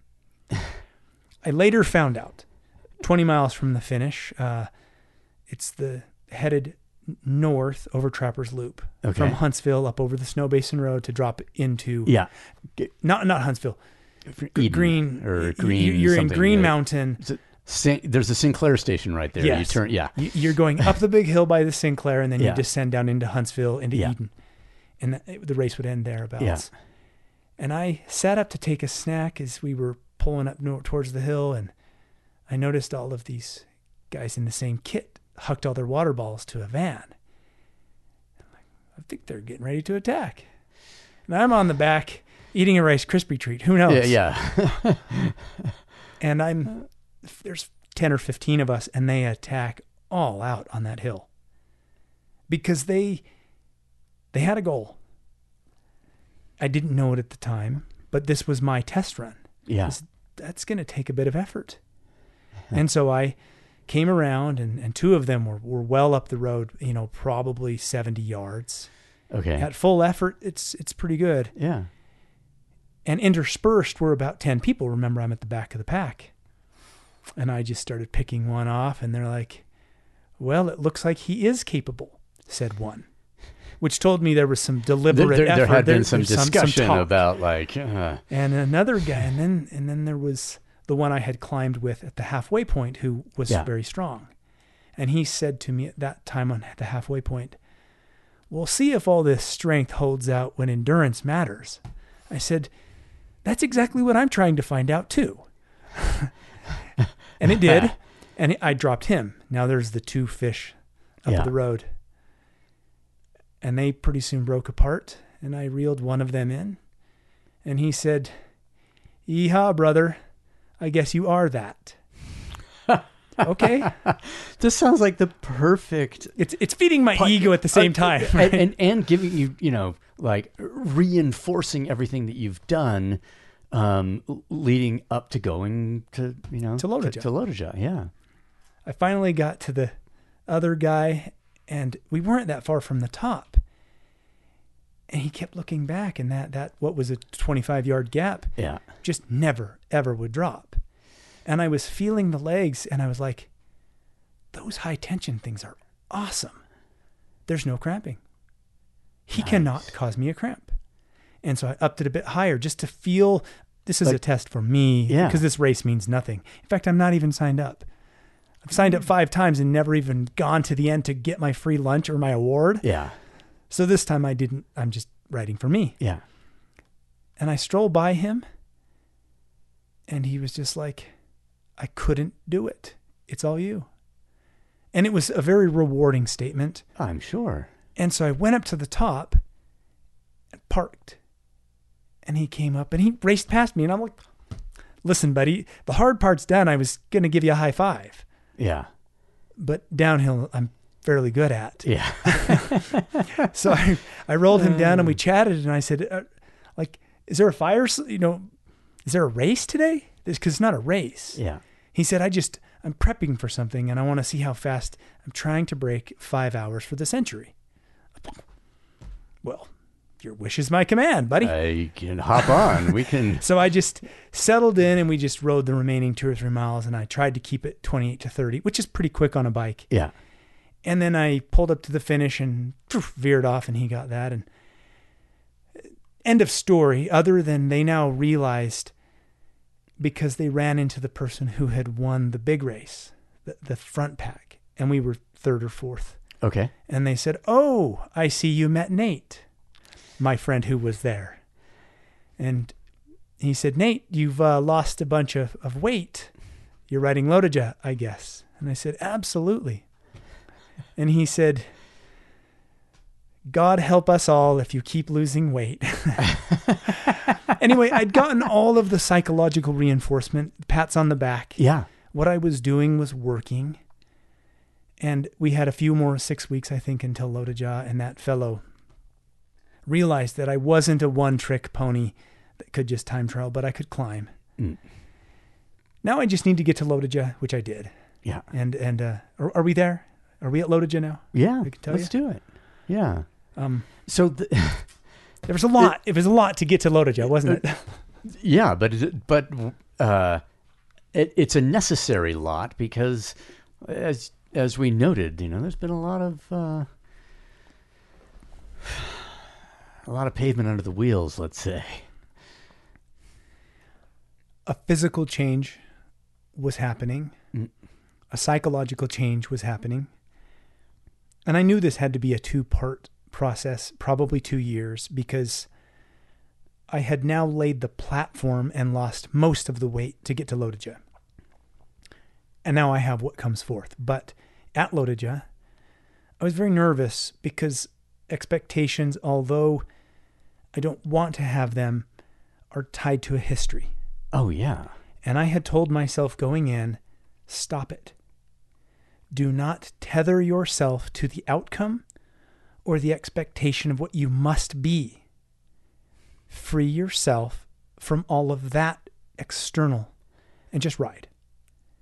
Knowing that you're going to ride the way you ride. Now, in my experience, that shit is really easy to tell yourself, and less Yes. easy to actually do.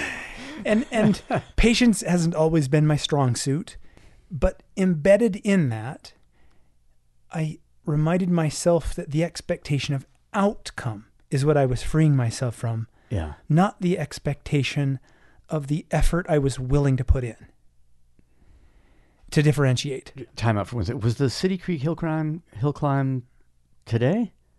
i think yesterday Yeah, Yesterday. i, I didn't Yeah, I- I yesterday. I didn't yeah, do it. Saturday. Okay. I just wanted to Yeah. see if you had done it because I remember that Yeah. some years like probably 2010, there used to be the hill climb championship up Big Mountain. Yeah, and I, I was I would have been quite fit. I didn't mention that over the course of those April until LoToJa, Yeah. I had began to return to time trialing. That was one Okay. of my my Thursday afternoon workout Okay. was typically a time trial. And this so it's Saltair one week, emigration the next, alternating or Saltair, Emigration, Snowbird, oh no, uh, what's the really steep one down southwest? Butterfield, Butterfield. Okay. Big Cottonwood. Um, sometimes So a the- short sprint, a two mile go for broke. And although it's not really savory to me that I didn't have people with me, because following COVID, you would do those on your timeline, Yeah. which was favorable to my timeline. Sure.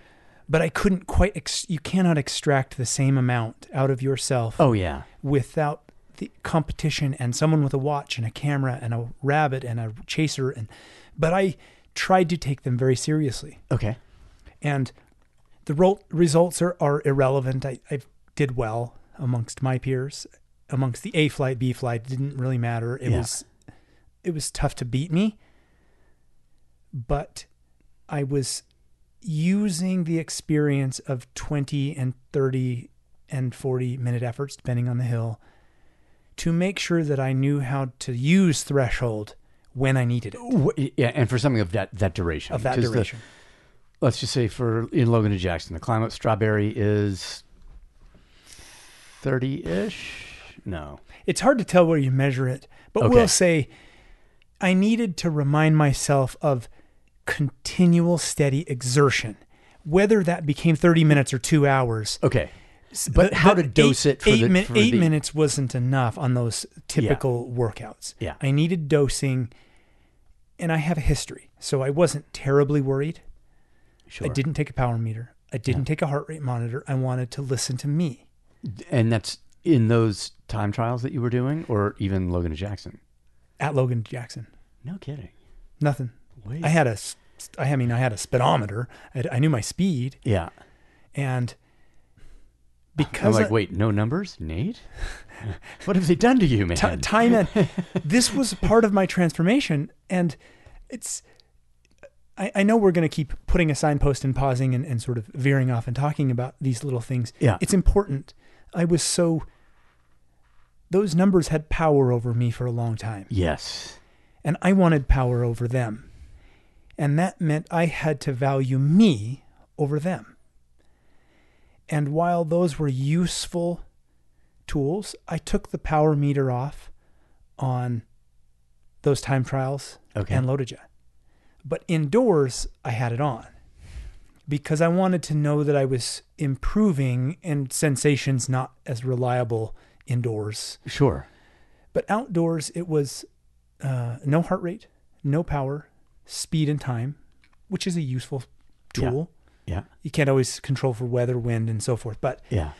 um, I needed to psychologically free myself from the expectation that the heart rate monitor or power meter might sway me rather than relying on me.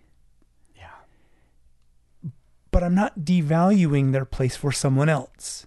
Oh, oh, yeah, of course not. It's it's for me at this stage of my life growth and deterioration called aging. I didn't want or need them. So I showed up at Lotoja with a speedometer and I had said, I'm going to take an aero helmet, full integrated visor, and a disc wheel Okay. because I know the math. I'm going to be averaging 22 miles an hour. The averages tell you that a disc, it was disc covers on a wheel, yeah. Which makes you stand out because not a single other Oh, of sure. the 2,000 riders has a disc wheel. Yeah. And But so it's basically at, at more than 16 miles an hour, these become incredibly van, adv- they, become advantageous. Uh, at more than 20 miles an hour, they are. It- it's increasing it's at each- increasing yeah. the advantage as speed And- goes up. Yeah. and it had the what is he nuts person? Yeah. Who's that person with a Wearing a garbage bag and a disc wheel. Perfect. You, you got you beat me to it. And I didn't know anyone in the race but one person in my pack. We had Hmm. about 40 or 42 riders. okay. And I had ridden as a teammate with him twice on that 500 mile relay Okay. at Rockwell. And he had recalled in those early years, I had been two things done some ridiculously impressive pulls of, you know, trying to just 450 watts, let's go for 20 minutes and reel in entire packs and drop entire packs. Th- those are big numbers. Yeah. That was the old days of flexing. He had also witnessed that other competitors in that race had complained to the race organizers that somebody, this big dude, must be getting in a car because he's reeling in teams. Awesome. And I knew the race director, and they're like, wait, wait, wait, wait. The dude with the big ass, kind of long legs, it makes us look like his shorts are about four inches too short. Yeah. They're like, yes, him. Don't worry. That's Nate. It's legit. He can roll. if you don't believe it, go look at his past Lotoja times. Yeah. And he has endurance. So sidebar was to say that my teammate during those um, years was now on my Lotoja start line. And he rolled up when people said, It's him? Referring to Nate, yeah. the one with the disc wheel and a garbage bag. Steve, my friend, said, Do not let that fool you. He cannot get away, or he will get away. Yeah. Thanks, Steve. yeah. But the race starts. I it is uneventful for me because I follow the wheels ahead. I stay in the top 20 riders. I will not let anyone get ahead of me, but I will remain patient for 30 miles. You Yeah. we we've seen this before. You know what happens around then. Yep. The big hills start.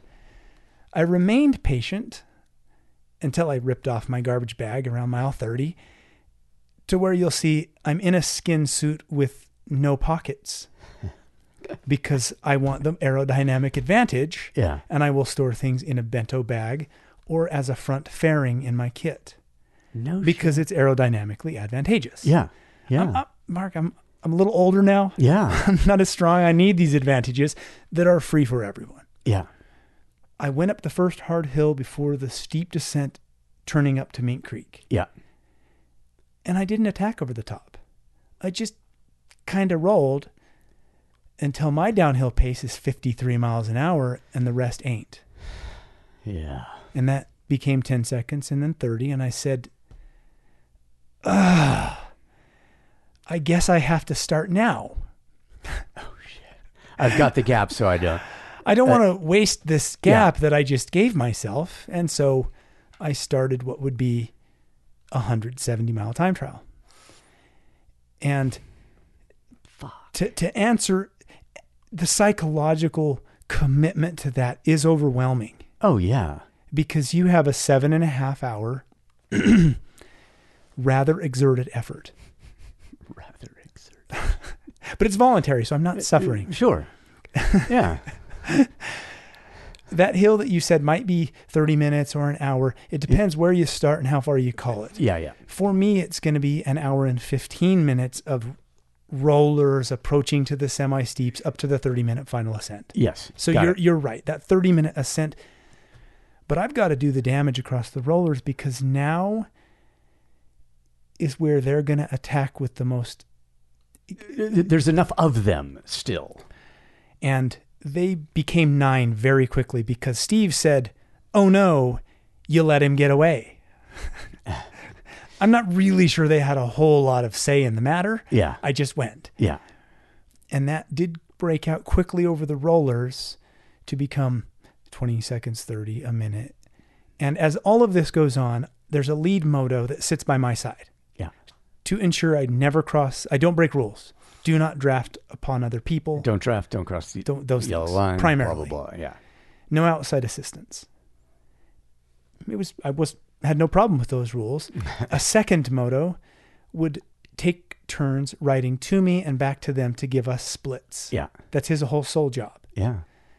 until later on in the race when he said, "Look, once you guys are past ten minutes, it's really taking a long time To go back, you yeah. splits." but um, That's pretty fun. I, I got it up to only three minutes. Mm. I say only. That's impressive for a single heavier rider to do up a hill against nine Sure. very competitive people. But three minutes across the top of Strawberry, yes, essentially. Okay. and bear in mind, I had done seven minutes in 2014 when I was a nightmare Yeah. with my brother riding with me, emotionally Yes. and psychologically. And that day it was an hour and seven minutes. I haven't checked in a while, but the KOM on that stretch was like an hour 12. Okay. I don't believe anyone's ever gone faster than my 2014 pace, or they haven't recorded it. Yeah. Doesn't really matter. I had a three minute lead, but now I have 20 miles of downs and flats. Flats through where- a feed zone and then up to Geneva. Well, let's right? just Or- get to the feed zone. Okay. It's 20 miles. Okay. It is during that that a nine man group who is actively working to nullify, to You're- take it, my, my aerodynamic disadvantage Yes. because I can't ever take a break. Yeah. and that became three minutes down to 245 down to 230 and i rolled into town with a one minute lead intact Okay. and i hit the only stoplight on course which is a one minute stoplight Yeah. and The left turn in Montpelier. yeah Yeah. and i hit that and i was i of course shook my head in disappointment like, uh, but I was curiously surprised at my demeanor. I conducted myself with uh, This was the part of the email that where I got I was pleasant. I was remarkably okay. yeah. And it, as we'll find out, wasn't the only misfortune of the day. But I just lost a minute where I was going to retake it because now we're back in the hills and their advantage aerodynamically goes away. But now they're sitting on me, and I said, Hi, guys. That was, you made me work quite a bit out there. But I was very pleasant. Nice. And they said, You know, that was tough. That was, that was impressive. You Well, made Thank us you. Hey, hey, it's, it Good. was Yeah. great. I'm, I'm glad we're all together. We went through the feed zone. We continued on up to the next hill, which is around mile 90. Mm. Again, not much to say about the feed zone except I, as always, do not portray a single bit of discomfort or discontent with my wife and kids. Yeah. It is high fives, and you guys are awesome, and you guys are the best feed crew, and I mean it with all sincerity. 20 years, 22 Do- years in yeah. the making. My wife has been to every one. I must, I do have a friend who has raced a number of, you know, 24 hour mountain bike races and 12 hour mountain bike races. And he said, Yeah, after the first couple of seasons, I would just hire someone because I know myself and I turn into an asshole. And I don't want to bring that to my family. So I pay someone to look after me, to be my mechanic, to, you know, take care of feeding me and everything. Because if he's getting paid, I can be as much of an asshole as I need to be and then go home and be pleasant to my wife and kids. Anyway, I appreciate you being Um, able to uh, suppress any sort of negative stuff or kind of suffering uh, in their presence because it doesn't, they, they didn't, it doesn't, they're there with only positive vibes Yeah. and support and love.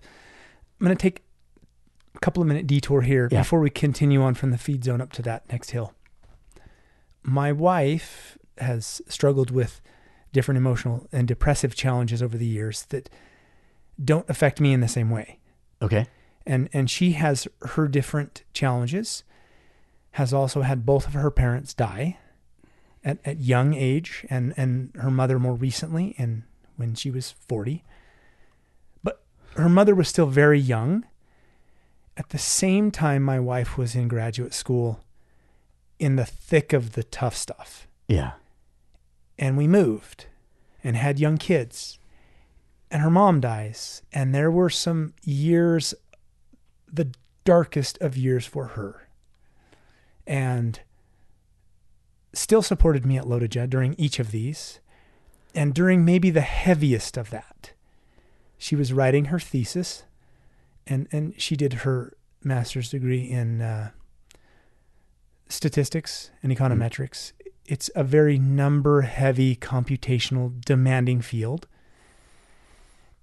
And Nate, me, I'm I'm I've, I'm learning with time. I'm maturing about how to understand that everyone faces challenges differently. And I've always known this.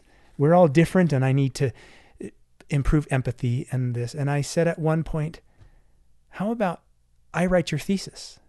Well, that that takes a real big ego to say something like that. That you will write another expert's thesis in their field in high level statistics, and I'm like, I can do it. I think I can do this. Of course, mouths run real loud without follow up, Yeah. but I did it. And she said to me at that time, she said, if you write my thesis, she knows her stuff. She did her work. Yeah. You do this during the darkest of my moments. I will never complain again about supporting through Lotoja. Wow. Not to say that she was ever a complainer, Mm. but Lotoja in its It's a fucking s- stressful for the people who are and it's a to make- selfish ambition for me. yeah. Yeah. You you you you've been there. You're doing your thing, hoping that they don't mess you up with little thanks, sitting in a car for hours In traffic. in traffic.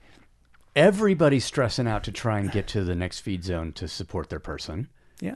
And after 22, now 20, yeah, 22 years of this, she's had strollers and had to change diapers and had screaming kids.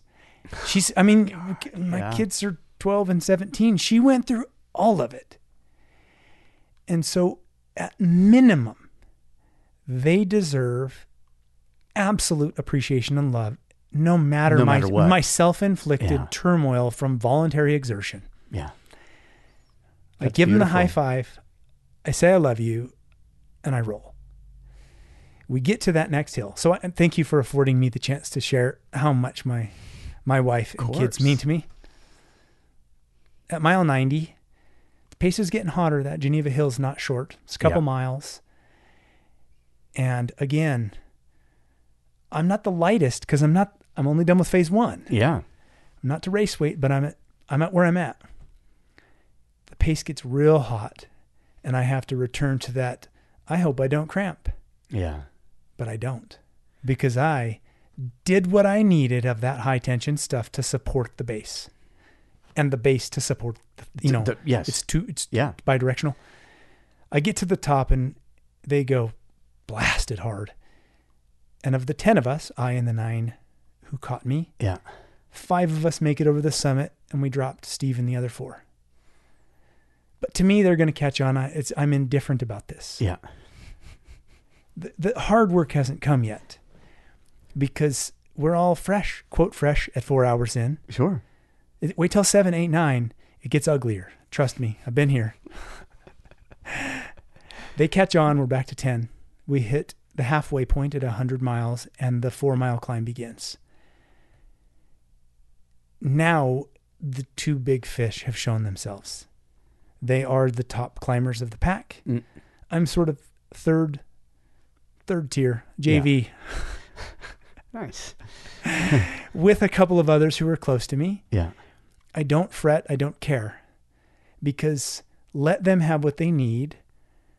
I the- and this is so the and that Salt River Pass climb is sort of 16 to 20 minutes sustained. yeah, yeah, Somewhere in that some- zone. somewhere in there. I think it took me about 16 minutes Okay. and um thereabouts and and and they beat me by 2 minutes. They were by my description phenomenal climbers. Wow. But Which know- is wild because that climb is not that steep. no, it's not, but I mean, I it- would say that the 7% seven percent, but that's right in your wheelhouse. and it goes to Like- show just how much the preceding efforts Yeah. keep in mind they got to draft for hours. Yes. I mean, I was alone for quite a while. I mean, they did have to. Yeah, they had to take some pulls to chase. Right, right, sure, but but they're- not in the sustained way that you had and done. Sure. there was effort, but they deserve. They're a class above, and I accept that, and I, Yeah. I I applaud their talent. But I reflected on my statement at the beginning and in the preceding weeks. The outcome of this race doesn't matter. I am free from that expectation. My expectation is, will I give all I'm willing to give?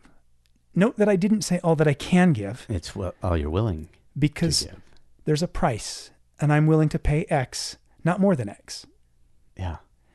And I won't beat myself up for not paying more than X because I'm only willing to give what I'm willing to give. And thus, there is no fretting, there's no upset feeling. Mm. As I hit the top, one person's right on my tail. And I grabbed a water bottle and I drank it and I, I said, Oh, I'm happy to see you here. To who would be rider number four, I said, It's a lot easier to stay with me if you're with me than to reel me back in. So I'm glad you're here. And he was gone about 10 seconds later Yeah. because, I mean, because on the downhill, the back slope, even though it's not steep. sure. But I um, have an aero can- helmet, Yeah. no pockets, a slight aero fairing with a third water bottle and a disc wheel, and I outweigh you by 30 pounds, pal. Yeah. Good luck. Yeah. But now, as the predator chasing the two prey ahead, I get the benefit of that motorcycle giving me the time splits. Nice. Yeah. And he comes up and he's, you have a two minute gap, and it becomes 145 and 130, and it's it's coming down. But all of this time t- it took me 15 miles until about mile 120 to catch them. Okay. I was in a remarkable state of peace because it didn't matter if I caught them, if I didn't. I was at peace with what I had said. The outcome, I am not tethered to the outcome of expectation here. I sat with my effort and just embraced effort. with the fortunate feedback that a motorcycle is telling me every three minutes, hey, That- it's gone down a hair, it's gone down a hair. Yeah. But it, that wasn't that was just cherry on top of this iced cake I already had in my soul. I am going to ride with me. I caught them. Again, they saw this coming because they were receiving the same time feedback Oh, as yeah. me. Yeah. And it was a but it's affecting them in a different way. Like, No doubt. 145, 130, and they're like, who the fuck is this? they said Excuse me. literally they Yeah, said that it- it- and they said at the at the end of course they're impressed that it, but they're like it must be that time trialist yeah. that Steve told us about. Yeah. Yup. Yep. Here he comes. I caught them and we went into what is uh, a neutral feed if you choose. Yeah. And one person had expected his family to be there and they weren't. And he was, oh my word, he was up in arms. This is Afton? Um, Or- it is, yes, Afton. It was Afton. Yeah. I, I hesitated there because in the COVID years, they actually broke that into three semi feed zones Oh, okay. in oh, interesting. weird spots. But yes, this was now the return to Afton. My wife Okay. can go there, but she doesn't because I said, I don't, Don't- want you to stress. Yeah. Go to It's, Alpine. it's a hard time." one to get to without stress. Yes. And, Yeah. and I'm not here to stress you. Yeah. I will plan for it. I will take neutral feed. So I set my bike down, walk over and fill my water bottle, and this guy's flipping out. The, the other, People are going to catch. Yeah. the, the people who I had now caught. We are now three. Yes. I caught the two, the duo ahead. One of those two, and I said, "It's okay. It's okay. Follow me. Here's neutral aid. Get your water bottle, grab some snacks, and let's go." Yeah. And I waited for him. The other fellow had started, but not with real effort because He knows. A, it's me. I already ran you down, and now there are two of it. Where are you going to go? Yeah. And you'd be better off to say, "Hey, Nate, I brought you a cookie. Can we be allies?" Than to eh, leave me. Yeah. Because then I'm going to come get your cookie. So I we rode up, and more as a plea from them than a mutual agreement. But I was happy to abide. Yeah. Can we ride together and just take one minute pulls? I, yeah, one minute, which we did. So we held a nice pace. It was relaxed for me. I, I would sort of pull 28 to 30 on the front Yeah. and then sit back. And They pull whatever they could pull, but you now you're getting time splits. and now I'm getting time splits. So the chase group is three, four, five, six. Eventually it hits 10 and then eventually it hits 15 minutes. And who cares? And who cares at this point? Yeah. you know, we are going to be down to three. They've attempted on the hills. They've shown that on a long, prolonged hill, yeah. they've got my number. Okay. None of those exist. Anymore between now and the finish line. There's yeah. only one mild hill leading into Jackson, Yep. past Hoback, past all of that. A couple of times. Going by the shooting range on the right hand side. yes, that's Yeah. right. You got it. Yeah. But I will admit, I've, I've had a prolonged challenge with a neuropathy in my foot.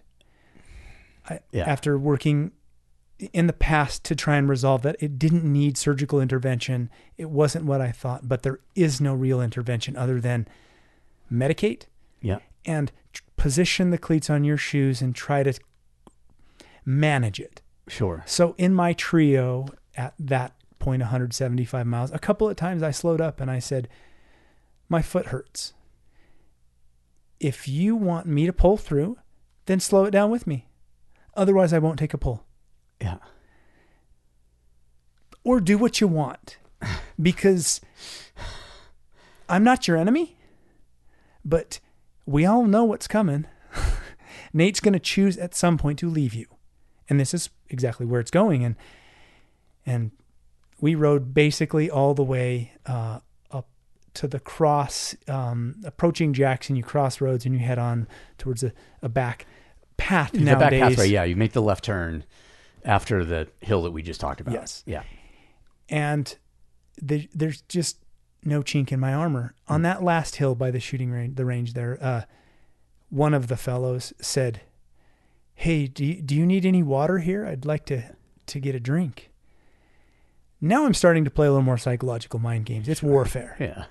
No, I'm not your enemy, but this is warfare.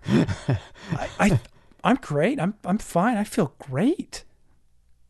That's not entirely true. There's Yeah, some yeah, of course. bolts are coming loose, but Yeah. but more bolts are coming loose on them.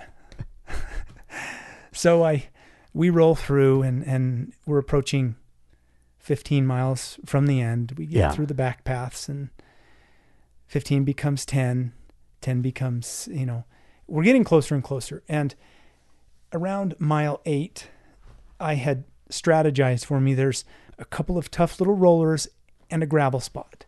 You Okay. must go across gravel. Oh, interesting. Um, just how it's been the last several years Yeah. and you turn onto the final right hand turn, which is the road leading into the finish line al- Yeah. to Teton Village. Yeah. And my time came, and I said, Hasta la vista. And I just rode away. It was not a casual ride away. It was, despite not having a power meter, I can estimate it was probably 700 watts for 30 seconds. Okay. That is an immense surge that late in the day. Seated, oh, Yeah. and then probably mid 400s and then that's that's utterly intolerable for me but now the gap is made and it's a smile comes across my face because i'm sub 9 i'm going to finish in about an 854 it's it's very exciting to know you only have 15 minutes left you've won the race you did it on your terms untethered to expectations it was just the most phenomenal feeling immediately punctuated by a flat tire because of a carpet construction staple in the gravel. Fuck. And ah, I have a flat. I pull over so the moto, who's now the lead moto, pulls over Yeah. with me.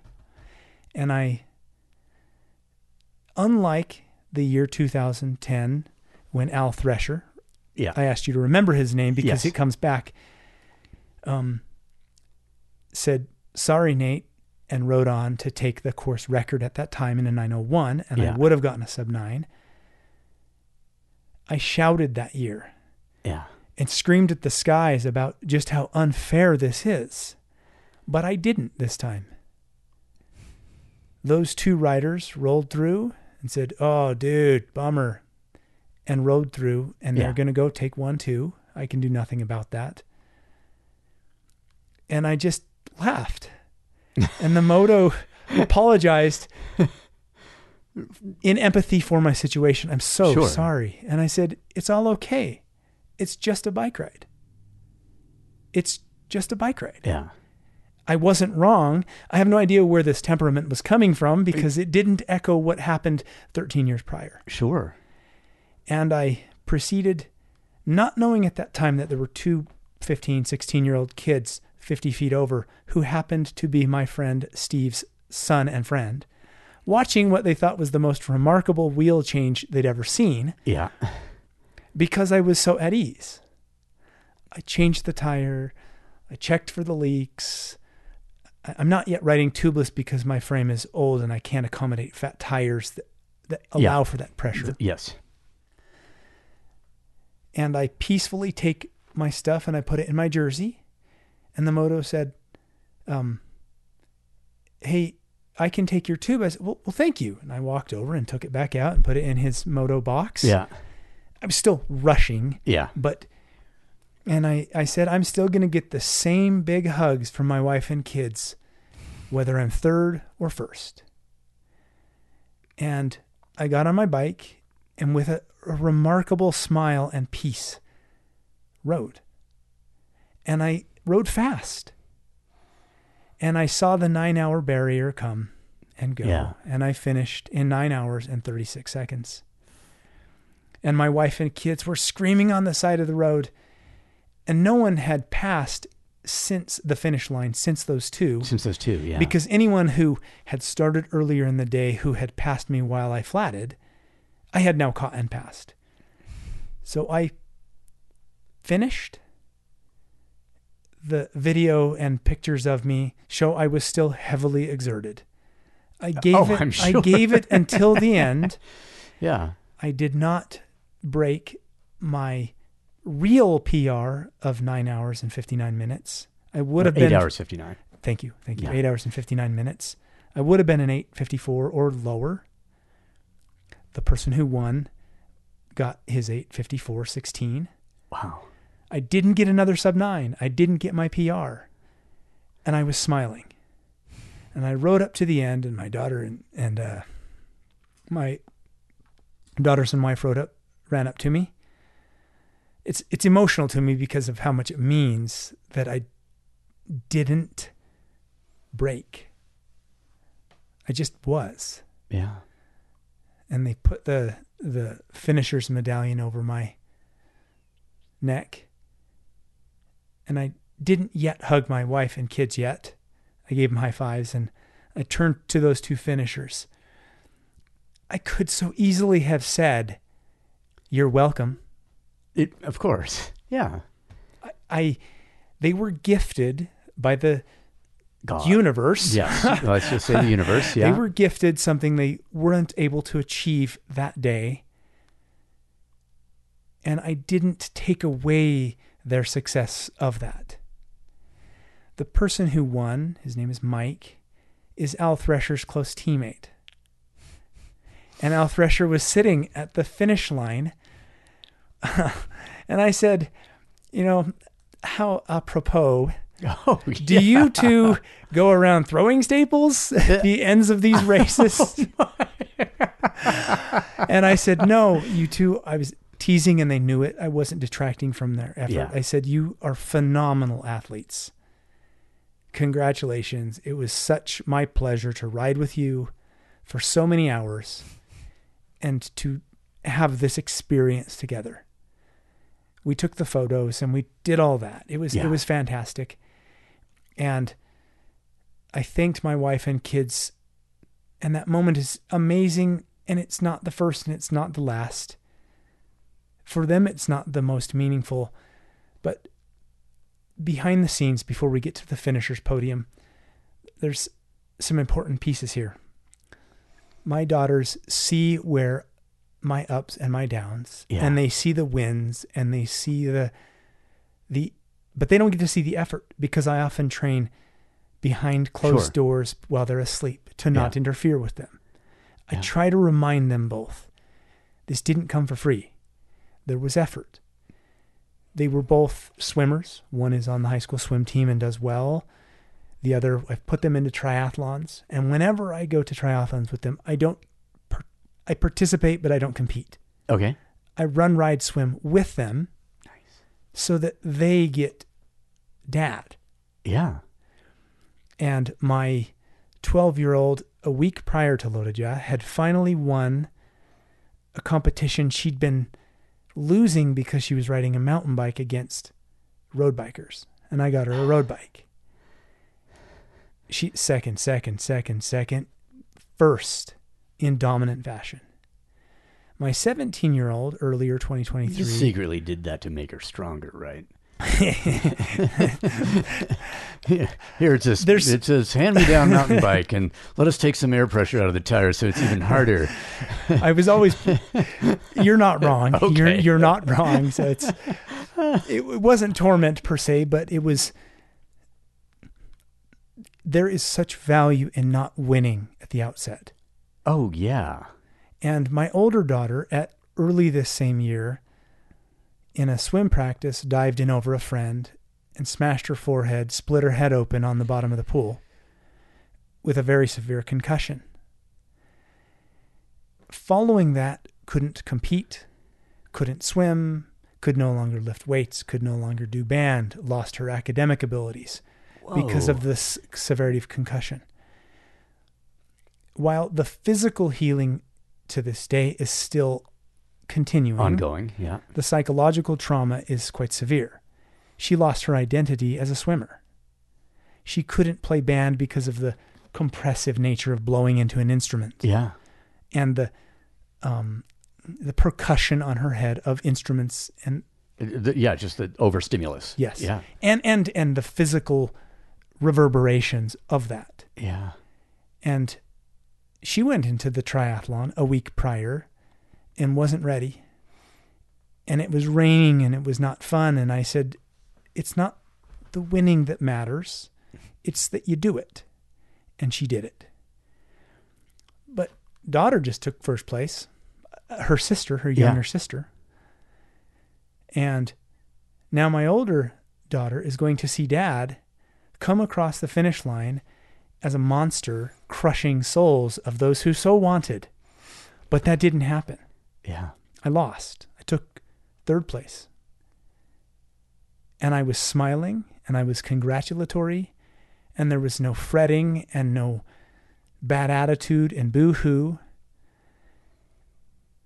My daughter got the lesson that I hadn't thought of that went her way that it's all okay.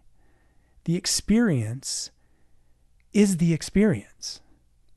By me having not been tied to an external outcome, but rather the experience, she got to see my reaction to that. And it, it touched my heart. Undoubtedly, it touched hers. We've since talked and reflected on it. I didn't win, but I won. I won something different. Oh, yeah. And I think in a text I sent you, I or, or another note, maybe I had summarized the three key takeaways of this that were so valuable to me. One of which I've just told you, Yeah. and it was the most important one. And What- the most, the most valuable, not only for you as a takeaway, but for them. Yeah, for my wife, for my daughters, Daughters, for yes. for my older daughter. Her name is Avery. For both Avery and Macy, Yeah. they'll listen to this and so i'm saying their names because they're awesome they're my best supporters and you don't have to win to win there's so much more that's in your control in the experience and i got to share that with them that was the outcome i needed secondly what was so valuable was that how i conducted myself to my peers Yes. I was so kind to them. I didn't blow up at the flat tire. I didn't blow up at my at anything at the stoplight where I lost a minute.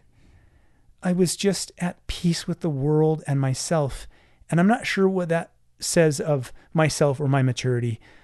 I'm just taking it for what it is without judgment. It was amazing to me and different and unexpected. it sounds like it needs no analysis Right. because it, it simply is. and and lastly, I hope that you can communicate this to Blair also, who's not here with us. I've heard her podcast, I've read her writings. I so loved her conversations, especially with with uh, Pat Callis and Mari Irvine, and with you, of an older, more mature generation and she has taught them and they have taught her about kindness and kindness to, self. And though I wasn't thinking of that lesson in the moment, I've since reflected on it a lot and what Blair has said about being kind to yourself. I was kind to myself that day because I put my body through a heck of a lot Yeah. the conscious, intentional training a lot, the self sabotage a lot, the getting fat and having to lose weight, and the condescension upon myself a lot. I need to be kind to myself because it delivers a lot.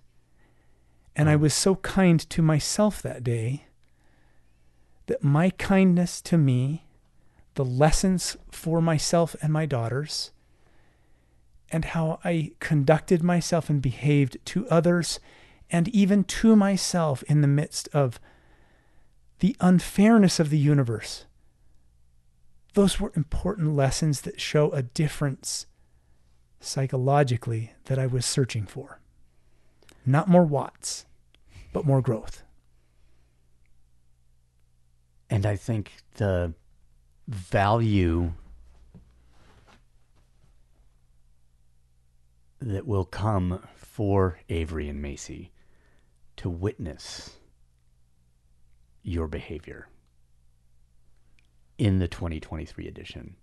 Whether they were conscious, you know, in before, I mean, obviously Macy wasn't born in 2010. No, she wasn't. uh, to have witnessed the you know some shouting at the sky, which I'm sure could be heard for miles. Um, but to for them to see you being kind to yourself, uh, gracefully accepting the unfairness of the universe and sort of assimilating and uh, n- not ignoring, but embracing, Yeah. um, will be incredibly value to the, uh, valuable to them in the future. And I th- and this is something that uh, actually Blair and I, I mean, we both spoke with Luke about this um, after the Bear this year.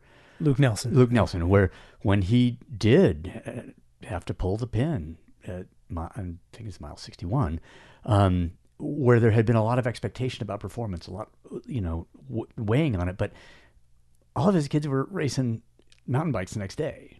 And so he went back up at Pocatello, and one of his daughters uh, had a bad race.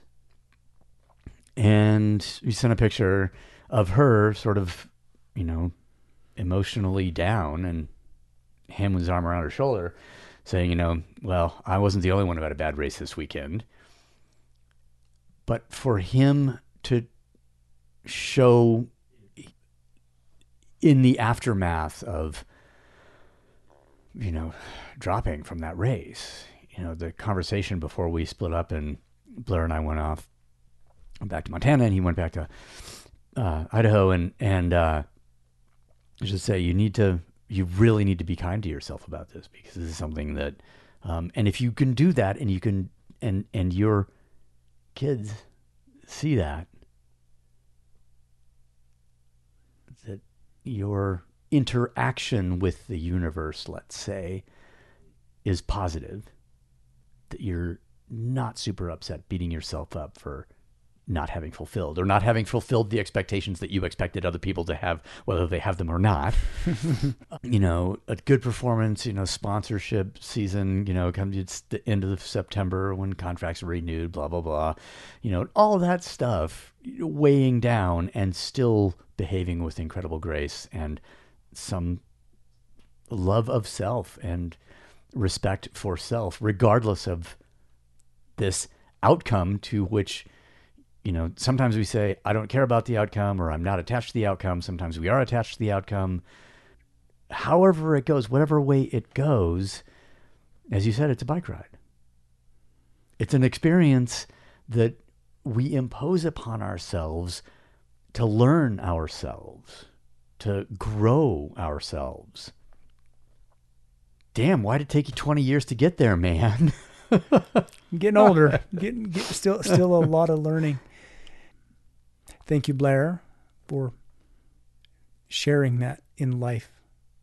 Well, Blair has gone through hurdles yeah. that are unimaginably difficult as well. And her behavior and her ability to convey and teach that behavior to me from a distance. She and you um, hold a special place for me because of that. And I needed that learning and self kindness. Phase two, we're we've been there's not a lot, but I, can we touch on a couple of things of where I'm at now? What Oh I yeah, do? because I'm I am curious about because obviously, let's the the relationship with Logan and Jackson, or you know these efforts, uh, is it's a it's going to be a lifelong thing. Sure, sure. Uh, got, I mean, I'm- got another 22 to go. Probably. yeah, exactly, or something, something like that. And and so I am k- kind of curious because this is a remarkable shift. Whenever the twelve hour was it the twelve hour effort on the air bike that you came for? Because not the twenty four. It was the year after. the the 24 I did intermittent at home At from home, home. yes, and which blew my mind. I, it was painful. But Yeah. So it must have been the 12. The 12 hour, two years ago, I think. You and Dwayne and I can't remember. Heather was Heather. Um, as a team of three. And uh, I was, well, you showed up with a spreadsheet, which I was like, ah, Nate's here. there were numbers. and and things, predictions, expectations, da da da da, whether whatever. But you were in a different emotional place or psychological condition than I had expected. Part of that is due, I, I think, to your own self image that you had put on a bunch of weight by then. That I'm guessing you were two ten ish. Probably closer to 225. Okay, Very heavy, very heavy, but not Yeah. yet my but not yet your peak. not my peak of 240 or 270 Dude, as it was in high school. as it, as it was back then, which is, and that journey in and of itself is remarkable from 270 to, you know, we got to, I, I feel like you hit 169 at some point d- during our build towards a thing. in in, Uh, in full disclosure, it's likely no, it's more than likely. I'm just using terms now. Yeah. That that was sucked weight to some extent. Oh, yeah, some yeah, you- dehydration and some false. Oh yeah, I remember the, the 169 was for in a 24 hour period to prove that you could get under 170, but then it didn't. It, it never did. But we were we were also trying to get there too quickly. For And I- what the not only physically but psychologically a human being could sustain. and me personally, my ins and outs and ups and downs of me. And maybe I just didn't have the right maturity or thoughtfulness Yeah. to prioritize what needed to prioritizing. But the thing is, and, and now if we look back with our super clear hindsight, we can say, oh, Nate was chasing a number, which was, and the math was, if at this weight with this power output, this record on this particular event is yours. Right? So they're chasing these times using math it's also a dead end. but but but it couldn't happen because those are not nearly as motivating as when we are chasing the experience. Yeah. And so we did so yeah, it couldn't happen back then. Who knows what could happen now? Uh, uh, but but a, a desire to chase that artificial thing that had been built up um, is it doesn't appear anywhere in the it doesn't appear in your emotional makeup right now from what I Right. see. So I have been curious, you know, since since um, LoToJa this year and our exchange. I'm like, oh man, I wonder where this is. What now? Where does this, you know, and you say phase two, and I kind of I recognize that this is somewhat tongue in cheek, but also not. Yeah. Um, so I'm, I am curious, and please uh, tell me. So y- y- you, you're you're very perceptive. I've always known that of you since I met you, and just have such a clear way of seeing things before the rest of us seem to see them. In many cases, I know that that's not the only side of you. Um, you've perceived well. First and foremost, we it, it has to be said, chasing higher and faster and stronger as a perennial outcome is a fool's errand Oh yeah, because that only goes so far and then what? And it only satisfies so far. so only satisfies so far. Yeah. Wait, then, then i what? It's like well since i can't do that how about i ride it with um, scuba fins? I'll be the first person to do it on scuba fins in under 11 now whatever. So we'll we'll kind of ping Yeah. pong back and forth on this topic. I say phase two a bit arbitrarily. Sure. only as a tongue in cheek to say that I was so far sabotaged, self sabotaged, one year ago Yeah. that to achieve some of the metrics of weight loss and restoration of physiology and still be stable, I couldn't get down to 160, 65 pounds in one year Sure. while achieving those. And thus it would require a second phase. But but also At minimum. that it is absolutely important to, for any of us to recognize that um, that we do, especially as we age, we're not going to recover our former condition, let's say, or arrive at a new condition instantaneously. You know, or in a 90 day program, or in a, you know, you can do a lot in a year and then you can reinforce what has happened over the course of that year in another year. Thank thank you for saying that. I don't want to become what I was. I once for misguided reasons I now see proudly identified myself as a big climber. Yeah. The climber I'm heavier than y'all and I'm just producing so many watts I'm nearly as good as you, but not as good as you. At the end nobody cares about your watts. Are you as good? Yeah. The answer was no. But I'm not redefining myself for the arbitrary statement of, I've got to reinvent myself. I am a different human being, and I will be different irrespective of my desire because I'm made of different cells and different abilities and different mentality and, and, and the whole host of things that comes with that. Yeah. The next Nate, Nate Whatever Wha- point. whatever point 3.0 call it again arbitrarily and somewhat spoken tongue in cheek Yeah. will be different and i needed to recover a base of endurance upon which i can rebuild some elements of intensity and capacity but i want to re-identify myself as who i feel like i truly am and I've never been a big, strong person. I've always been a medium sized person with a really big engine that was able to carry that bigger human being. Yeah. And I want to be who I really am. I want that body conditioning where I am me, who is a lean, fit, capable person, which probably will result in being the best climber I've ever been. Irrespective of times, although I think most of my hill climb PRs will fall by the wayside as I get lighter than I was with a different ability to chase the speed that accompanies proper thinking rather than power. So, from a performance viewpoint, I say with air quotes, I, I do expect that my personal bests on the steepest hills will probably fall by the wayside because you know the sequel is a little better. Because let's Nate, just say Nate that, as a sequel. yeah. Despite the size of the engine, you couldn't produce enough power to overcome uh, a ten pound uh, vest.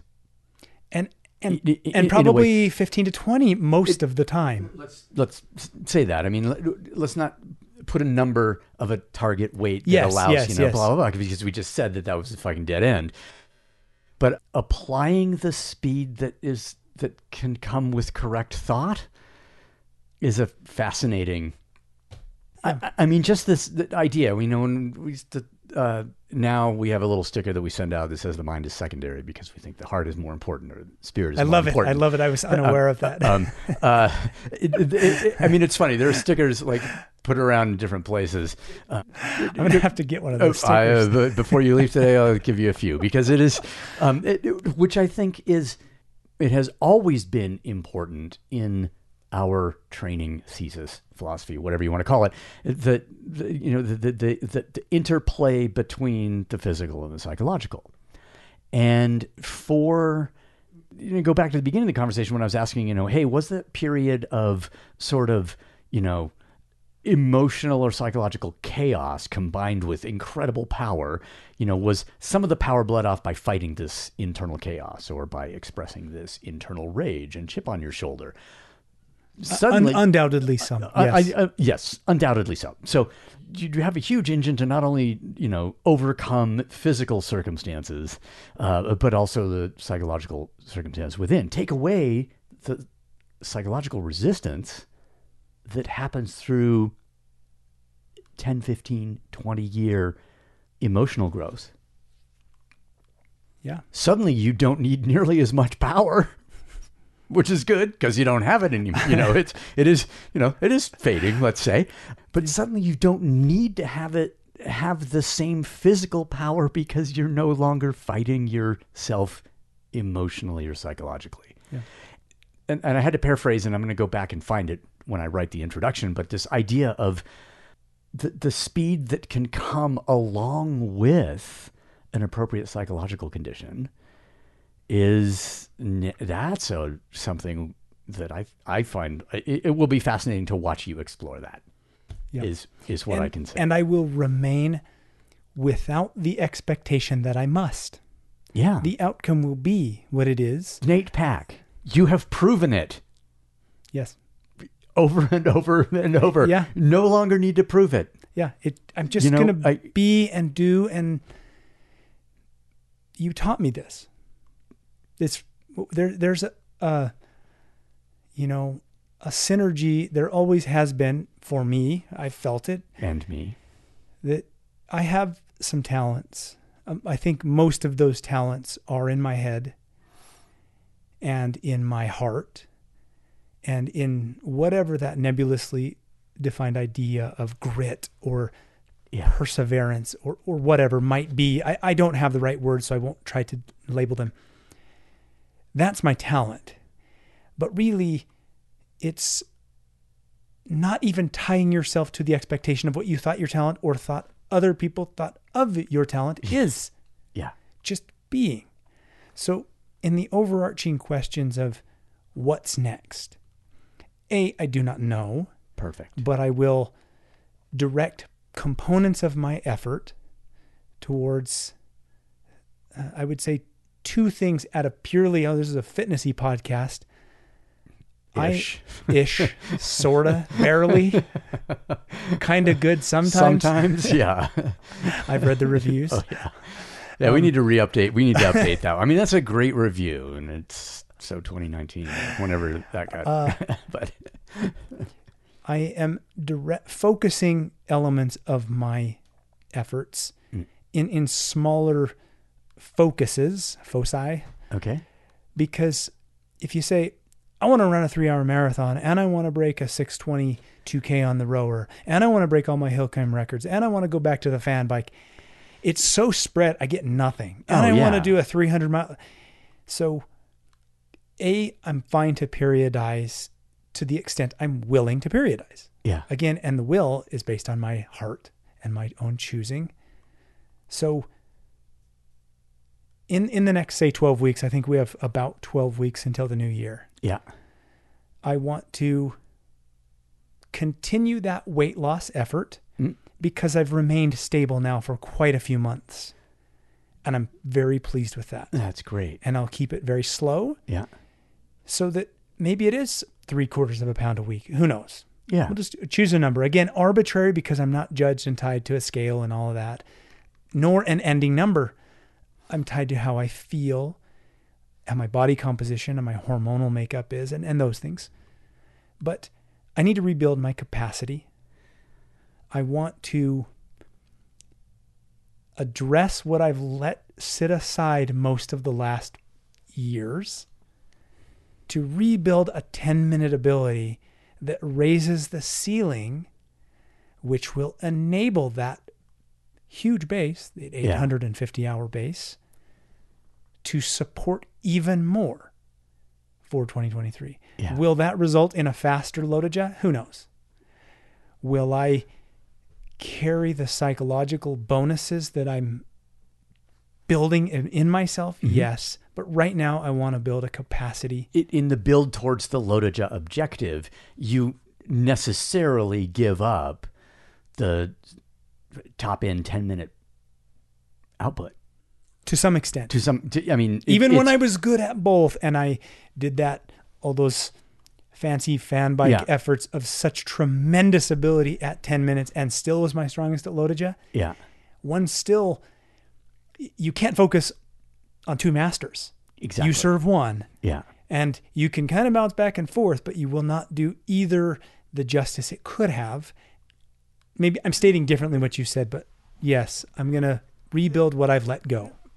which uh, is that will be an interesting thing to watch just because of the or to, to, hear recounted after the fact whatever um j- just because of the uh the the psychological nature of sh- shifting towards these Oh, it terrifies me. uh, oh I, and the fact that you could um uh, two things here. The fact that, you know, you could, should you be able to shame, trick, uh, incite uh, Keegan to, you know, participate a little bit in this, you know, fan bike thing and whatever, whatever we decide as a, you know, nonprofit as an organization that this New Year's uh, I'll, I hesitate to say celebration, but uh, recognition, a uh, ceremonial recognition of the change to a new year. Um, however that manifests this year, because it started at 24, then it went to 12, then I think then it went to six, and you know. Uh, and I, as we were speaking with Michael earlier, he's like, "Yeah, we just maybe want to drop it to three, or uh, you know, and then go back, work our way back up. Never 24 again, but you know, whatever happens, um, it, it will be an interesting journey to witness because I think, yeah, a, ten, a 10 minute sustained peak effort is terrifying to confront. But you know what? The other thing that you said earlier when we were talking with Michael is that you are going to use one of the builds in the capacity manual hmm. to sort of kickstart this Yeah. which in my opinion is highly complimentary of this output, this creation that uh, Michael and Berkey and uh, to a very small uh, degree myself put into that that Yeah. manual May- on capacity. If, if I may talk about that manual, and I will preface it with, um, which may already be self, with something that may already be self evident, which is I find myself and have trained myself to become somewhat expert in the field of building power endurance capacity, yes. at least from an aerobic muscular standpoint, not in terms of capacity of genuine strength in other domains. Sure. So, with, with that said, my expertise is built on these two and a half decades of a variety of high level peer reviewed publications in journals specifically addressing how to parameterize and understand the contributors to and the detractors from building power endurance aerobic capacity. yes. I'm an expert.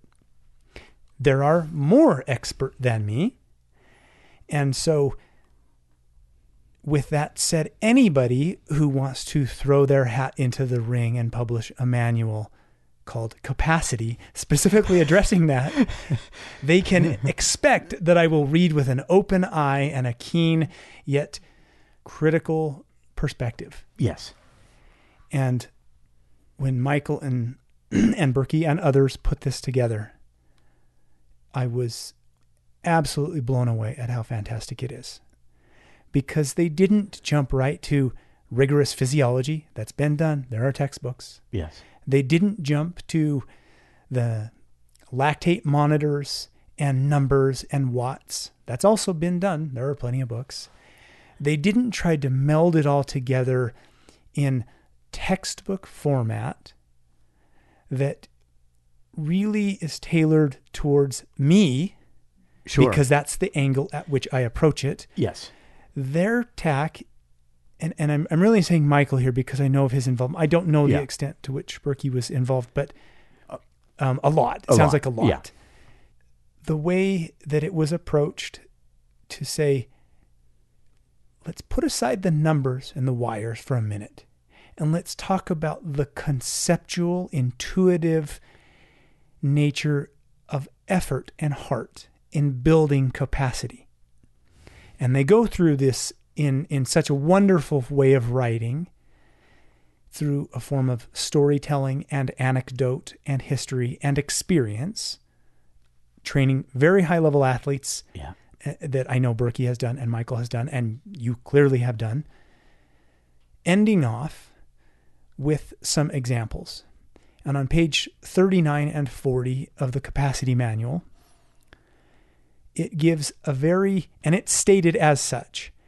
Here is a very simple progression to build power endurance aerobic capacity for a 10 to 15 minute effort, culminating in a suggested test, and qualifiers of all sorts are made, Yeah. indicating that this isn't the only way.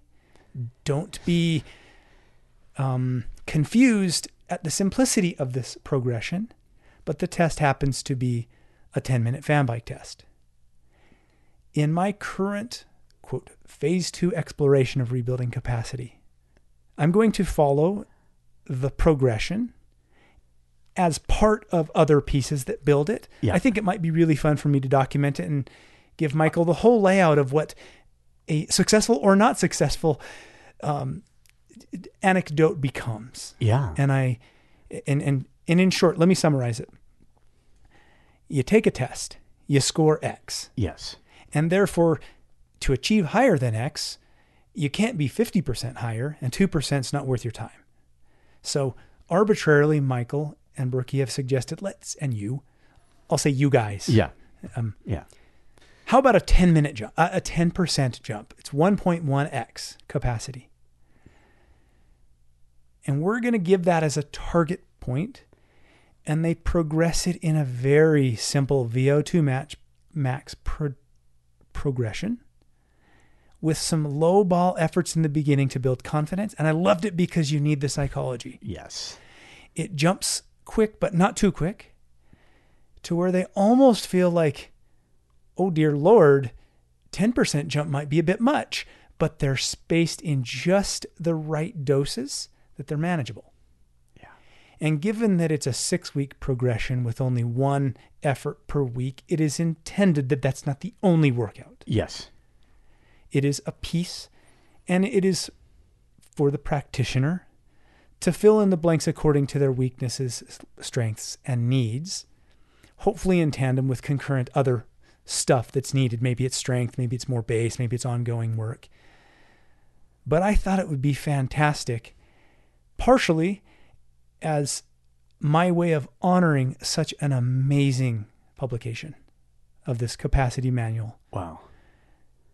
to go through it and say, look, I've written on it, I've done it, I get it, I know it, I don't know everything. This is very sensible, and thus I will implement it into my growth in this next N week progression. And you've sort of touched on something that was only spoken behind the scenes, but no doubt Keegan Dillon will hear this.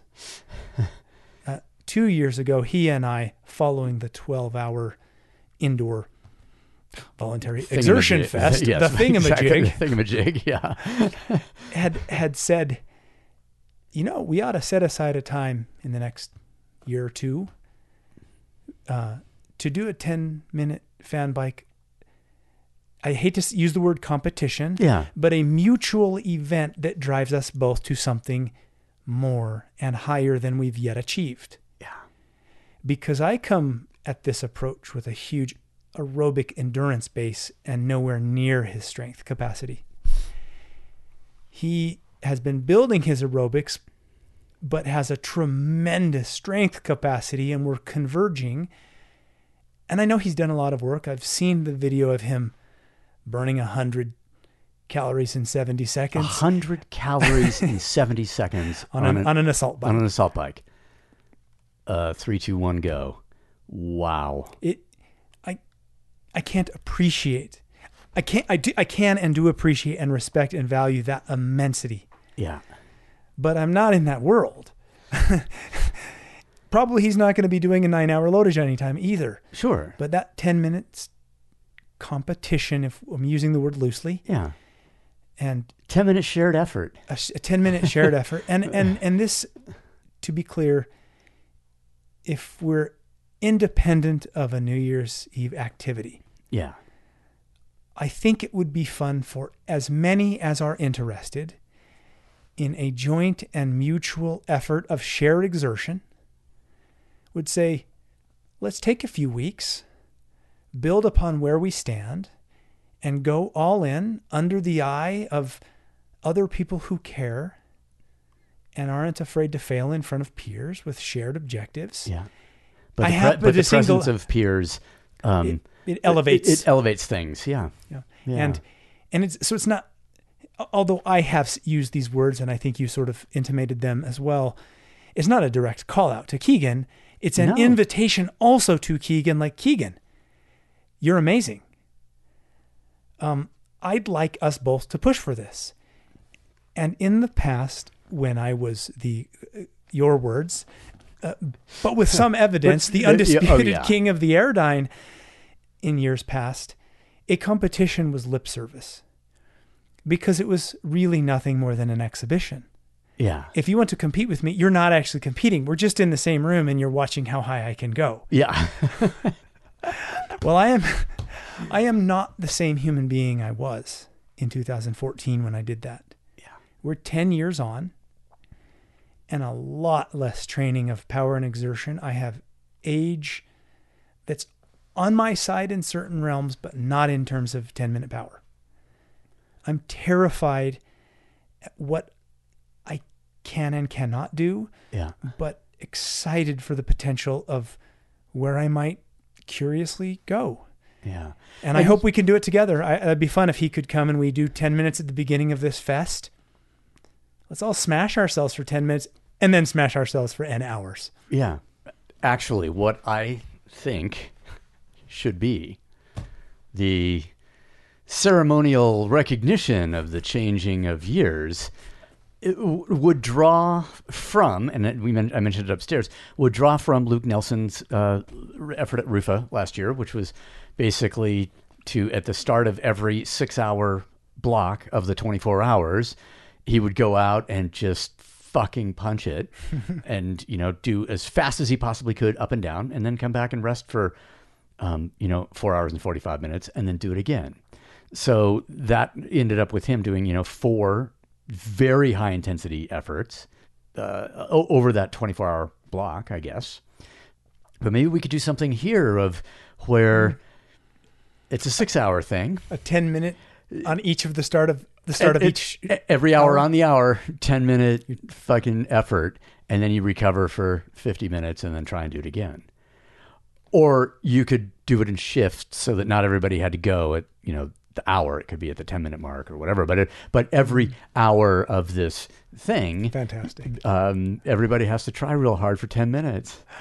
It's- which would be totally different from the original one, which, you know, was 24 hours.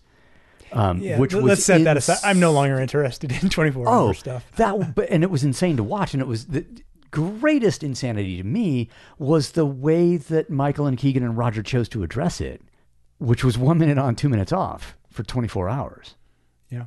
w- which resulted in extraordinary. I don't know, was it 585 miles or whatever? The it, like it was absurd how far they got on a bike that doesn't go anywhere, but. um, but just that choice of interval structure blew my mind. And the fact that they executed was even more interesting. And there was a, a brief period in the night where Roger needed to have a little bit of a nap. And so they, so they did take, and I can't remember exactly what it was, but it was like 10 minutes on, 20 minutes off or something times two. So there was a, a one hour period where uh, each of them got a little bit of rest, but for the rest of it was one minute on, two minutes off. Sustained is like diabolical and something you would never you, you would if you didn't have a uh, a lot of experience in that in, in the You- in, fall the, apart. in the world of physical effort and psychological effort you didn't have you would never come up with this idea for a sustained 24 hour effort and to watch other people be like yeah man 20 minutes on 40 minutes off is the way but there's no but the 20 minute output it doesn't like it's a nothing burger your team's not getting over 450 fucking miles. You're not hitting 500 probably because of how hard that is and impossible to recover from because you've dug the hole too deep. Or you realized 10 minutes into your 20 minute effort that, man, I need a shallower hole here if I'm going to keep going. Or you're just Whatever. not that fast. Or you're just not that fast. Yeah. Yeah. I love i- i- the proposal. Not that it's formal or No, official it's not or formal or official. This is just, you know, the concept of it. What I like about um, self challenges of this sort is, is is multifaceted. Number one, go in on the first one, all in, and don't preserve. yeah. But the other ones, some people will naturally not have the takeout speed of that freakish level, but have amazing recoverability, Yes. and it shines. yeah. Um, and not to say that there is pers- awards or scoring or anything else because those are arbitrarily decided and how do you scale for weight and for this and for that and background but it's more it does give people let's just say that someone far lighter can't hit any of those numbers Yeah. but their sixth one assuming there were six Yeah. is the same as their first As their first, they may They- they- arrive at the same spot. and they're in one metric superior to all those who faded Yeah. or at least are developing that feature or characteristic that they wanted to. And so there's no good nor bad. There's no judgment of it. I'm Yeah. agnostic about that. I appreciate that it offers different types of training. People will not go in for 24 hours all in. It's oh, you. c- uh, Yeah. it- I Yeah. And I think it's something, I mean, this concept of recoverability, I mean, it's something that is discussed in the capacity manual about like, Yeah. oh, I can, uh, even if I can't, like you said, you can't hit these peak numbers, but I can hit my peak number over and over and over again because I know I am, I have taught myself how to recover in between efforts, Yeah, which may be it. the thing at the, you know, at the end of an effort that, you know, puts that person in the first position or whatever. But there's, you know, if we go back to this idea of the cat skinning contest, um, wherever the phrase came from, again, you know, we can arrive at this, you know, from a purely numbers, you know, outcome perspective. th- That outcome can be reached by a couple of different routes. There, there, it's not an infinite number of variables, but certainly a couple of different um, ways.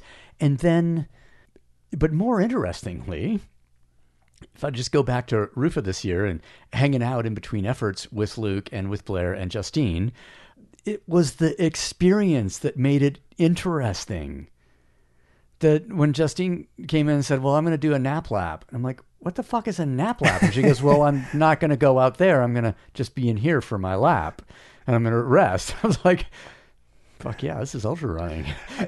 um, and I'm going to have a quesadilla and I'm going to have some snacks. And then Luke is just like, okay, the next group, you know, they're, they're going to show up and I'm going to go out with the, and everybody's going to charge because they're fresh. And, and that's the, you know, I'm, and I'm going to do this as hard effort as I possibly can. And then I'm going to come out and hang out with you guys. Like, well, this is the experience that I want to have. a nap lap. It's, I, I think I mentioned prior to recording how I uh, was standing on the top of Grandeur Peak. yeah. I set up the tent and carried it all up there on, on various occasions. Which is, you know, different to carry, a, as you said, a 100 pound pack to the top of Grandeur as part of Rufa. That's a different lap right there. But twice, because I had to go collect it all. Oh, yeah. And there was a remarkable amount of garbage at the top by the end of 24 hours. Oh, sure. There's only two of us carrying all this All garbage this down, down. And so I had ropes with literally 120 pound pack on my back. Yeah. But standing at the top of one of the intermediate loops one year, and Luke came up in some shorty shorts and T-shirt. a tank top. It's Jeez. February. Yeah. and he's like, Luke's awesome. Sun's out, guns out. I'm like, you got more than your gun showing here, buddy. It's freezing on top of Grandeur Peak. Yeah. And uh, And he goes, yeah, but I'm moving. he, I think he was, I don't recall, it was probably a sub 44 minute Yeah. climb or something- something like Yeah. that. It was, it was quite quick. I could be off on my numbers, but it's been I think that sounds and- about right. Yeah. And that year, I don't think he was rushing down too much. Yeah. we briefly he and I were chatting briefly about marathon training and Sam Krieg and you know also Uh, up in, of- up, up in Pokey. Okay. So And I did listen to your entire podcast with Luke. It was quite inspiring. he's a pretty incredible human being. And we have made this plan, um, which now I'm going to modify. Uh, it would be super fun to sit here in this room or wherever such a, a congregation Maybe it's in Pokey could, could, the... it, it could be it could be up north, yeah, where we could sit down, uh, myself, you, and Luke, and Sam, would be amazing because the trajectory that all of us all have had. In, I'm the very bottom of that stack. To be clear, no, but I'm and not even in relate. I, I, I won't. I, I disagree we all have what I'm- different strengths. Because uh, what I'm talking about is the the way that we have approached things, the things that we have done, the diverse things that have pulled us in certain directions over the course of our athletic career. Because you did have a period where you were doing a lot of speed skating. You have done Ironmans. You have run marathons. Um, you have you some know, ultras, some silly stuff. yeah. some ultras and things like that. And and now to when Luke was telling me like I haven't seen Sam or corresponded with him in a really long time, and I told Luke when we were up at Scout at uh, his race and Blair was pacing Justine, and I get to hang around you know in the finish line with Luke for a long time and talk about you know people that we know and this and that, and to see that you know he that, that Sam had done the road racing thing, which peaked at a certain period. I don't exactly know when. And cyclocross, Nordic skiing, trying to teach himself to run a really good fast marathon. I think he did did- get down to a sub 224. Something, yeah. Very close. He may have And- exceeded that, but and it was he's another person who my impression is, based on conversation with Luke, that, um, and I know him from a very numbers, scatter plot, data driven uh, athlete.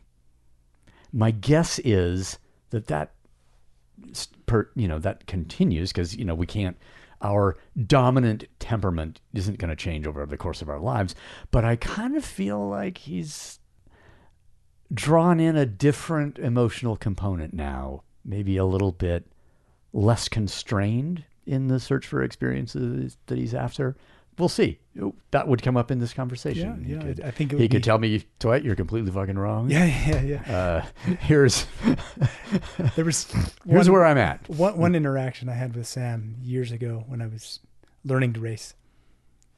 He's a far better triathlete and runner and cyclist, and and he's amazing. We're very similar in age. I think he also is 47 now. Okay. In the springtime ish. Okay. If I'm wrong, I'm wrong. It's close. And we had raced a time trial together, and he won the overall Yeah. and I was probably sixth place, but a minute down the road, right? He, he put a, he put a minute into me, Yeah. and he rode. The, the watts don't matter. Significantly fewer watts than me, and so I was proud of. Yeah, I floated that whole twenty minute effort at, at 420 watts or something ridiculous, Yeah. and and He, said I won it at 280. Right. And and he wrote an article, it's still online if you search it out. And Okay. and I am the subject of his directed rant, Deserved Screed, which was I was never named. It was just like I ran into someone at this recent time trial and it's really wearing on me. I'm paraphrasing, but I'm not saying it disparagingly Yeah. Sam. He's he's so amazing. This fellow at this race put out X number of ridiculous watts and did this thing and finished a half a mile down the road from me behind me and was claiming, you know, he's the next Fabian Cancellara. Go look at the bleepity bleeping results page, buddy. They're in black and white. Yeah. My name's at the top. Your ain't name ain't. Sort of a, a Yes. thing. And I deserved that. I needed that. Um, Oh yeah. it's it's a we- refl- it does reflect even a little bit then that I was real deep into the numbers matter and he was a lot more sensibly into the realm of yeah numbers matter but going fast matters a lot more yeah. he's not wrong Yeah. And then also, i mean, it's a good illustration of what our own egos do in order to preserve themselves. Like, yes, I was entered in this race wherein the fastest person wins. Um, and since my ego lost, I had to reconstruct it in my own head to be a numbers comparison that I put out more wattage. So therefore, my ego's okay because I my my number was higher in this side race that I arbitrarily constructed in order to maintain self image or whatever. And this is a natural thing that we all we all have done. You know, I mean, a whole period of my climbing career where I was saying the summit didn't matter because I didn't get to a lot of them, uh, but it was you know what we did along the way. You know, th- th- this thing. And that I look at that now and I go, well, I wasn't wrong, but I also was wrong. And yeah. I, I happen to align with your thinking on that not solely for reasons of ego preservation. Okay, but because oftentimes I want to prove to myself that arbitrary constructs of Yes. the halfway point and destination were defined as X. And I'm like, not for me. Mine's 0.937X because I said it today. yeah. And I'm not subject to the arbitrary nature of someone else's definition. And I did that. I did absolutely say that in the context of the summit thing, which was that the summit is an arbitrary construct, even though it is a geographic, you know, uh, sort of It's- it's thing an that, apex of that, sorts. that exists, actually. You know, but I was, but you know, placing all the emphasis on that is detracting from other things that you know will. You can get to the summit and not learn shit or you can miss this you know, you can not get to the summit and come home with 10 absolutely transformative lessons about training about nutrition about spiritual uh, aspects of one's existence about the social relationship with your partner about you know any number of things which I think are I still believe at this time, you know, are, are infinitely more valuable than. Um, hence, when I watch this eight thousand meter racing shit now, um, with you know camps helicoptered in and ropes fixed from the top down, uh, boy, Must oh, just boy- make you boy- ill. It's their wholly wrong spirit.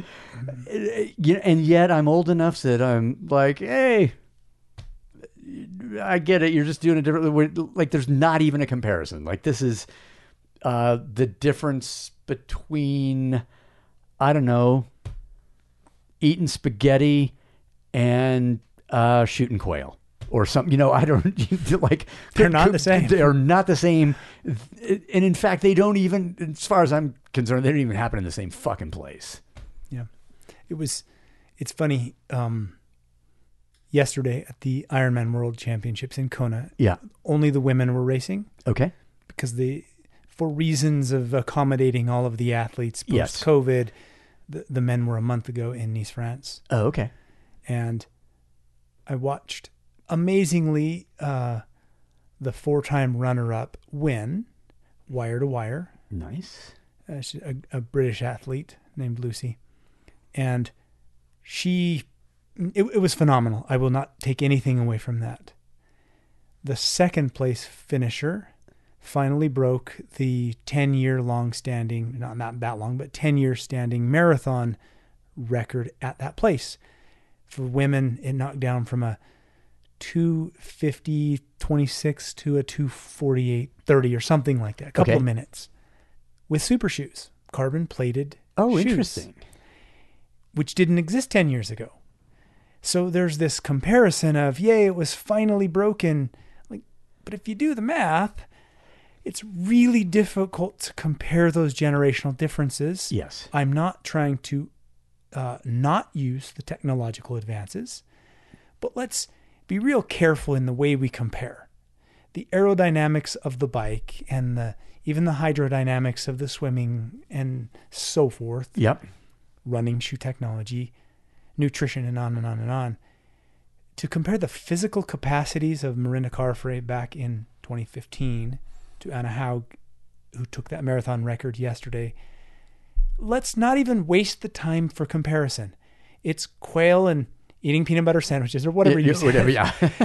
they're they're not so dissimilar, but it's an unproductive argument of superiority based on your construct because they're not apples to apples. yeah. Exactly. Which, and we see that in a lot of obviously different activities. You know, whatever whatever those may be, and and um, it, it- it's entertaining. You know, it's like, oh, here's a here's a milestone, but let's not let's not start Yeah. you know, congratulating all of ourselves, you know, or whatever. The the the, the development in I mean, if we think about aerobike technology 15 years ago to now, helmet technology, Pretty different. clothing technology, and as you said, the nutrition thing, when, you know, speaking about, you know, mechanisms um, using, I don't know, probably, and this is, I, I, I only have a loose understanding of what the Maurten company has done with their gels and uh, the the acid buffering product that they make and that kind of thing. Um, to basically bypass the stomach and keep things intact until they get into the small intestine is fucking insane.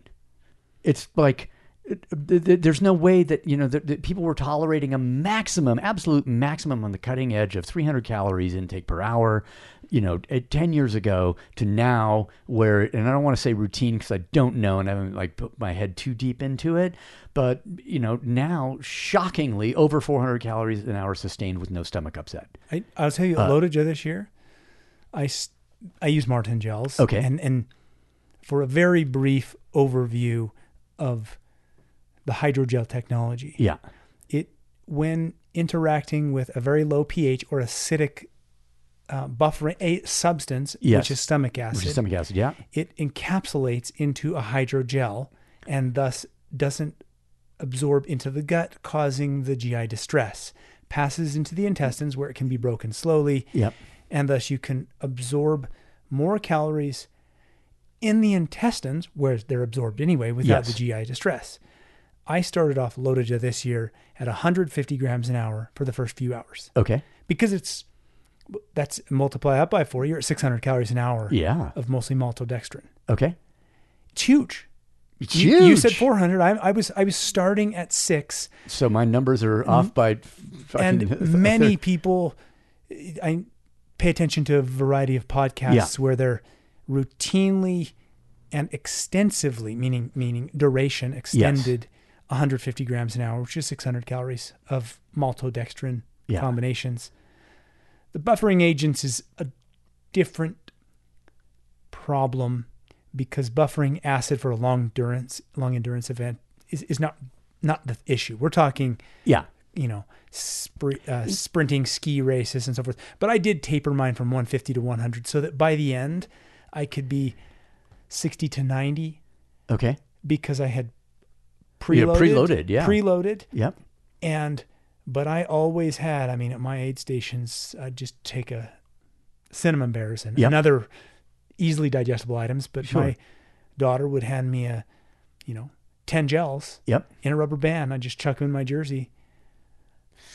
That didn't exist 10 years ago, so let's Ex- stop trying to compare. Exactly. exactly. I mean, um, Rolando Garibotti and I were had a brief text exchange recently when he was marveling at because he's like, man, if I could have taken in that many calories per hour during X, Y, or Z effort that I did, you know, when it, when he was you know one of the top climbers in the world and certainly endurance wise one of I mean his his record on the Grand you know the Cathedral Traverse in the Teton stood for a long fucking time.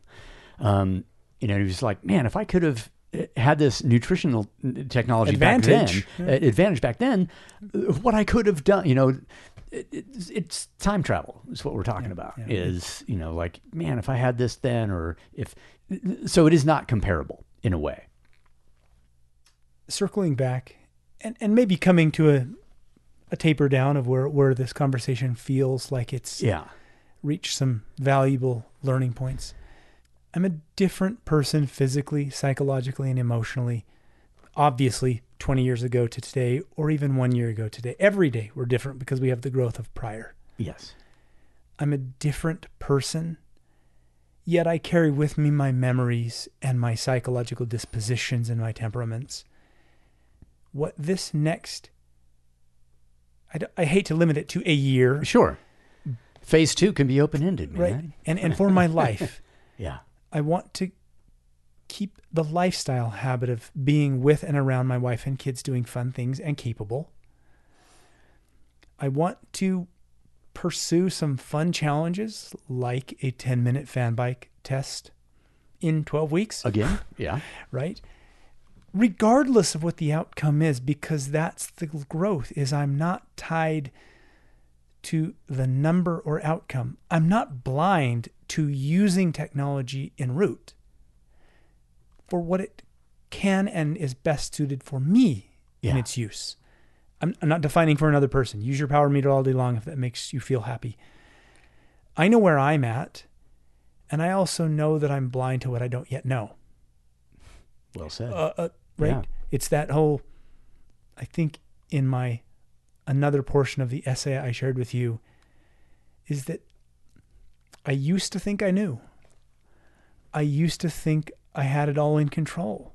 yeah. I now better recognize that not only did I not, but I'm a way I'm a lot less certain today of what I think is true. Yeah. So be open and curious to what your body can do. Very possibly uh, this Nate 3.0, Mm-hmm. N.0, it doesn't matter. Yeah. Maybe the outcomes will be more faster, stronger, higher than before for other reasons than capacity. Maybe they won't, but I'm not tethered to that in limiting what I'm going to try to do in the intervening time before the test because I'm just me. I'm living life and I love it. And I'm going to be kind to myself because I think many people, including Blair, have emphasized it can all be taken away so instantly. Yeah. That be really kind to yourself and others today because you might not have it tomorrow. That's who Nate is today. I'm not an Airdyne champion. Maybe I will be in 12 weeks, but maybe not. And I'm totally fine with either because I love who I am and who I can continue to improve to be. Wow. To have been your friend and watch you over these 15 years has been uh, powerful and valuable to me also. This like this conversation this is not uh necess- well, I was going to say this is not the conversation I expected to have, but based on our communication since, you know, early September, I was actually kind of expecting to have this. And it's really it's really cool to see and hear and feel um, your energy right now.